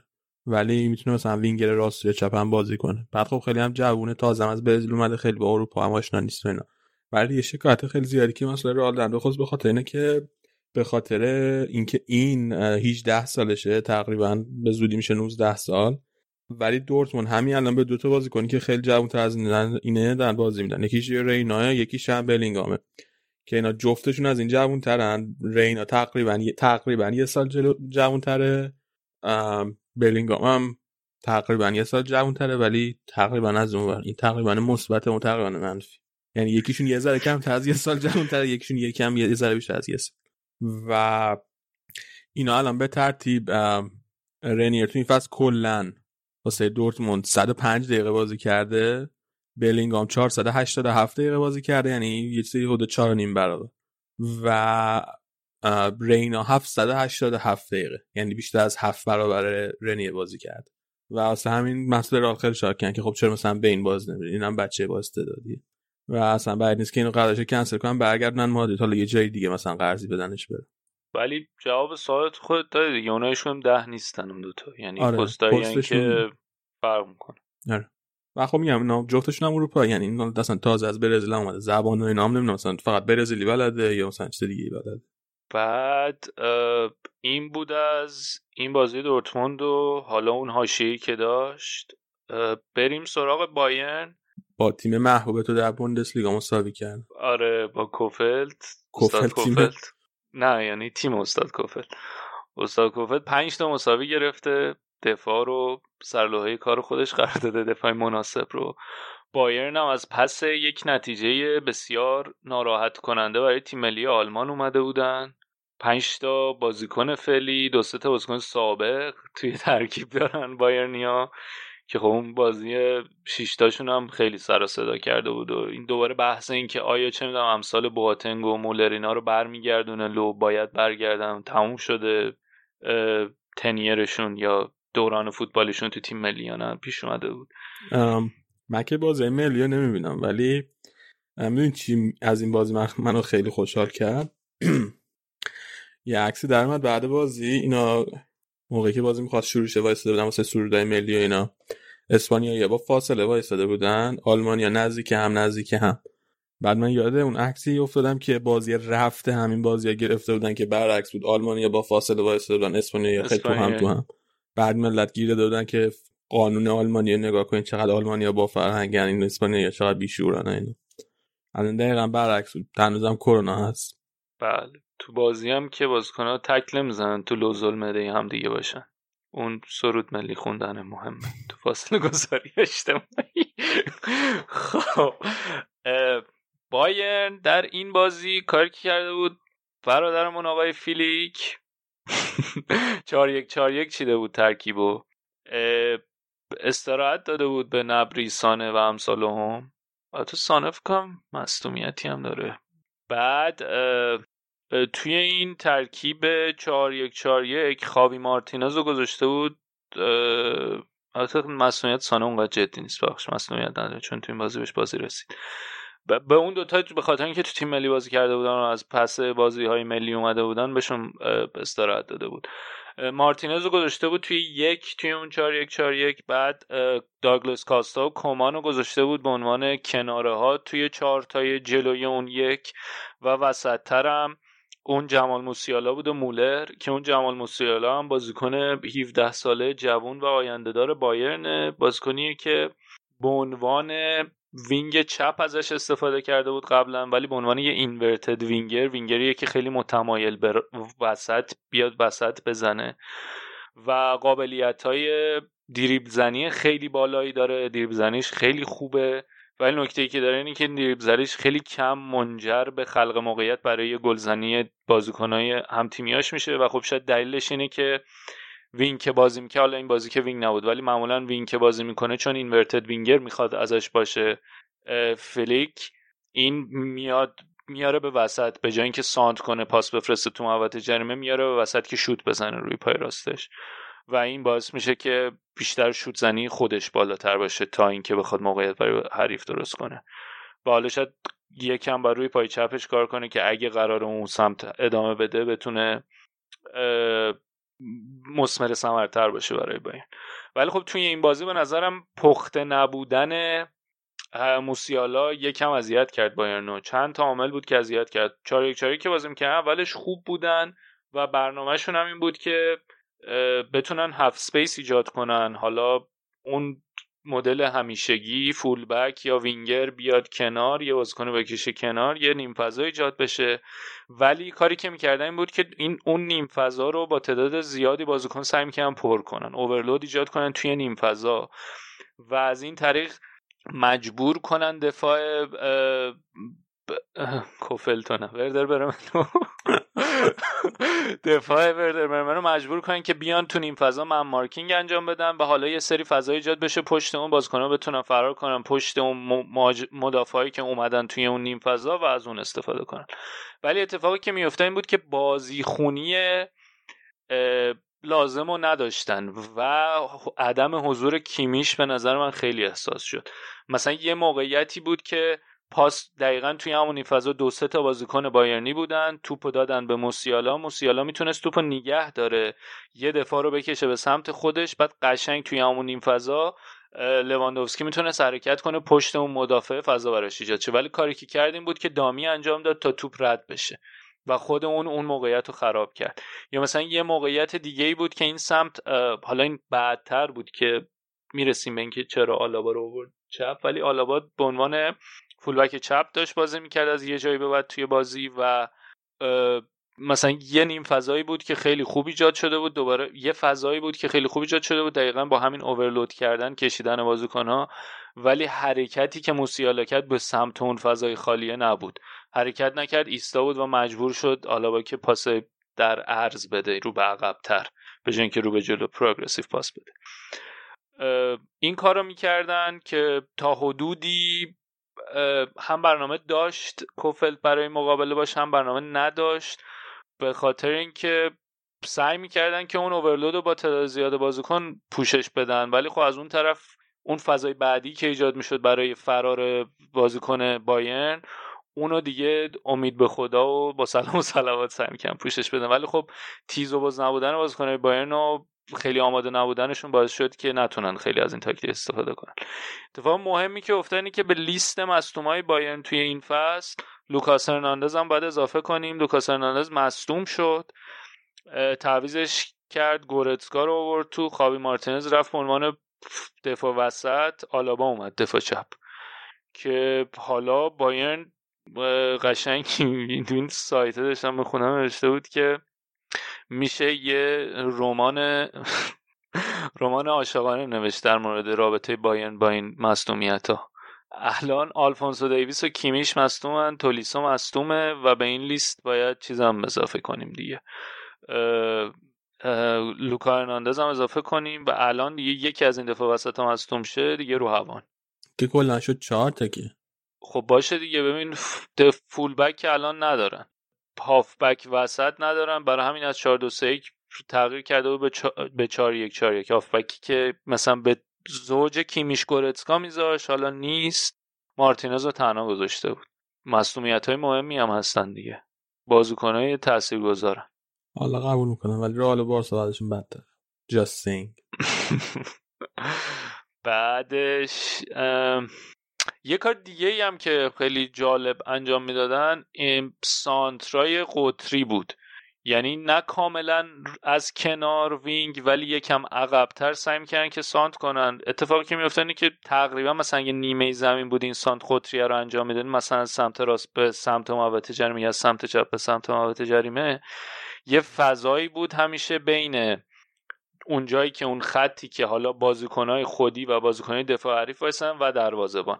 حالا الزاما به این معنی نبود که اینا مثلا لب خط محوطه جریمه وایسادن ولی اون فضایی یه فضایی همیشه بود و این توپا رو میفرستادن برای اون فضا. و دفاع کردن این توپا خیلی سخته به خاطر اینکه مدافع داره در حال در حین اینکه حواسش به اینه که اون بازیکنی که مارک کرده نگه داره باید حواسش به مسیر توپ هم باشه و خیلی می‌تونه سخت آره. ترک کنه که توپ داره کجا میره. و اینم یه یه کار جالب دیگه ای بود که انجام می‌دادن ولی از اون طریق هم نتونستن به جایی برسن. و در نهایت با یه بازی قابل قبول وردر مرمن تونست یه امتیاز بگیره از بایرن. حالا باید دید که در عدم حضور کیمیش دفعه بعدی چی کار می‌کنه کوفل با ترکیبش؟ فلیک. فلیک ببخشید. علاقه من همه رو کوفل می‌بینی ها؟ همه رو کوفل کل باشگاه برمن و هم تو جناب فلیک رو آره. اون طرف لایپسیش هم با فرانکفورت مساوی کرد. اونم بازی بازی جذابی بود. لایپسیش هم امتیاز از دست داد. تو بازی که می‌تونست با بردن بره به صدر جدول. هر دو تیم خیلی خوب از بالا فشار می آوردن پرس از بالا انجام می‌دادن. ولی نکته جالبتر اینه که اون پرس از بالا رو فرانکفورت می‌تونم بگم یکم بهتر از لایپزیش تو این بازی انجام می‌داد. چیزی که انتظار نمیره دیگه. خیلی شگفتا است. surprising ه. ولی فاصله بین اون خط جلوی پرس و خط‌های عقبتر خیلی زیاد بود پرس از جلوی لایپزیش و یه کار دیگه ای هم که می‌کردن اینه که خب ما می‌دونیم از کانال های طولی خیلی استفاده می‌کنن تیمای ناگلزمن. ولی می اومدن و فرانکفورتی ها ها خیلی خوب توی مرکز زمین یهو یه unit 6 هفتایی درست می‌کردن جمع می‌شدن تا اون کانال های طولی مرکز رو از بین ببرن. و یه کار دیگه ای که می‌کرد این بود که سعی می‌کرد با یه جابجا کاری از چهار دفاعه به پنج دفاعه شدن تو موقعی که می‌خواستن دفاع کنن خب وقتی می اومدن compact میشن توی طول زمین یه, یه راه حلی که لایپسیش داشت برای مقابل با این, بود که توپ از یه سمت ببرن به سمت مقابل با توجه اینکه اینا یه جا جمع شدن. ولی با اضافه کردن یه fullback به خط میانه سعی کرد که عرض زمین هم تا جایی که می‌تونه داشته باشه فرانکفورت. و اینطوری فرانکفورت هم تونست از لایپسیش امتیاز بگیره. توی اون جدالی هم که راجبش حرف زدیم برای رتبه چهارم لورکوزن بیلفلد و دو یک زد که گل عجیب هم اون گله رو لورکوزن خورد اون توپ کش می‌رفت بیرون و یه کار کرد بره تو. ولی شانسی که آورد اینه که یعنی اگه اینو مساوی می‌کردن به خاطر اون گل امتیاز می‌دادن خیلی بد بود. با توجه اینکه خیلی هم اون احتمالا در آخر فصل خیلی می‌تونست اذیتشون کنه. ولی الان تونستن بیلفلد رو ببرن بیان سوم بشن. مارکو روزا هم تیمش امتیاز داد. گرادباخ مساوی کرد جلوی آگزبورگ. ما ازش تعریف کردیم. گفتیم تو Champions League خوب بوده. هفته پیشم مثلا دفعه قبلی هم خیلی شانس بردن باختن به لورکوزن ولی این هفته هم امتیاز دادن.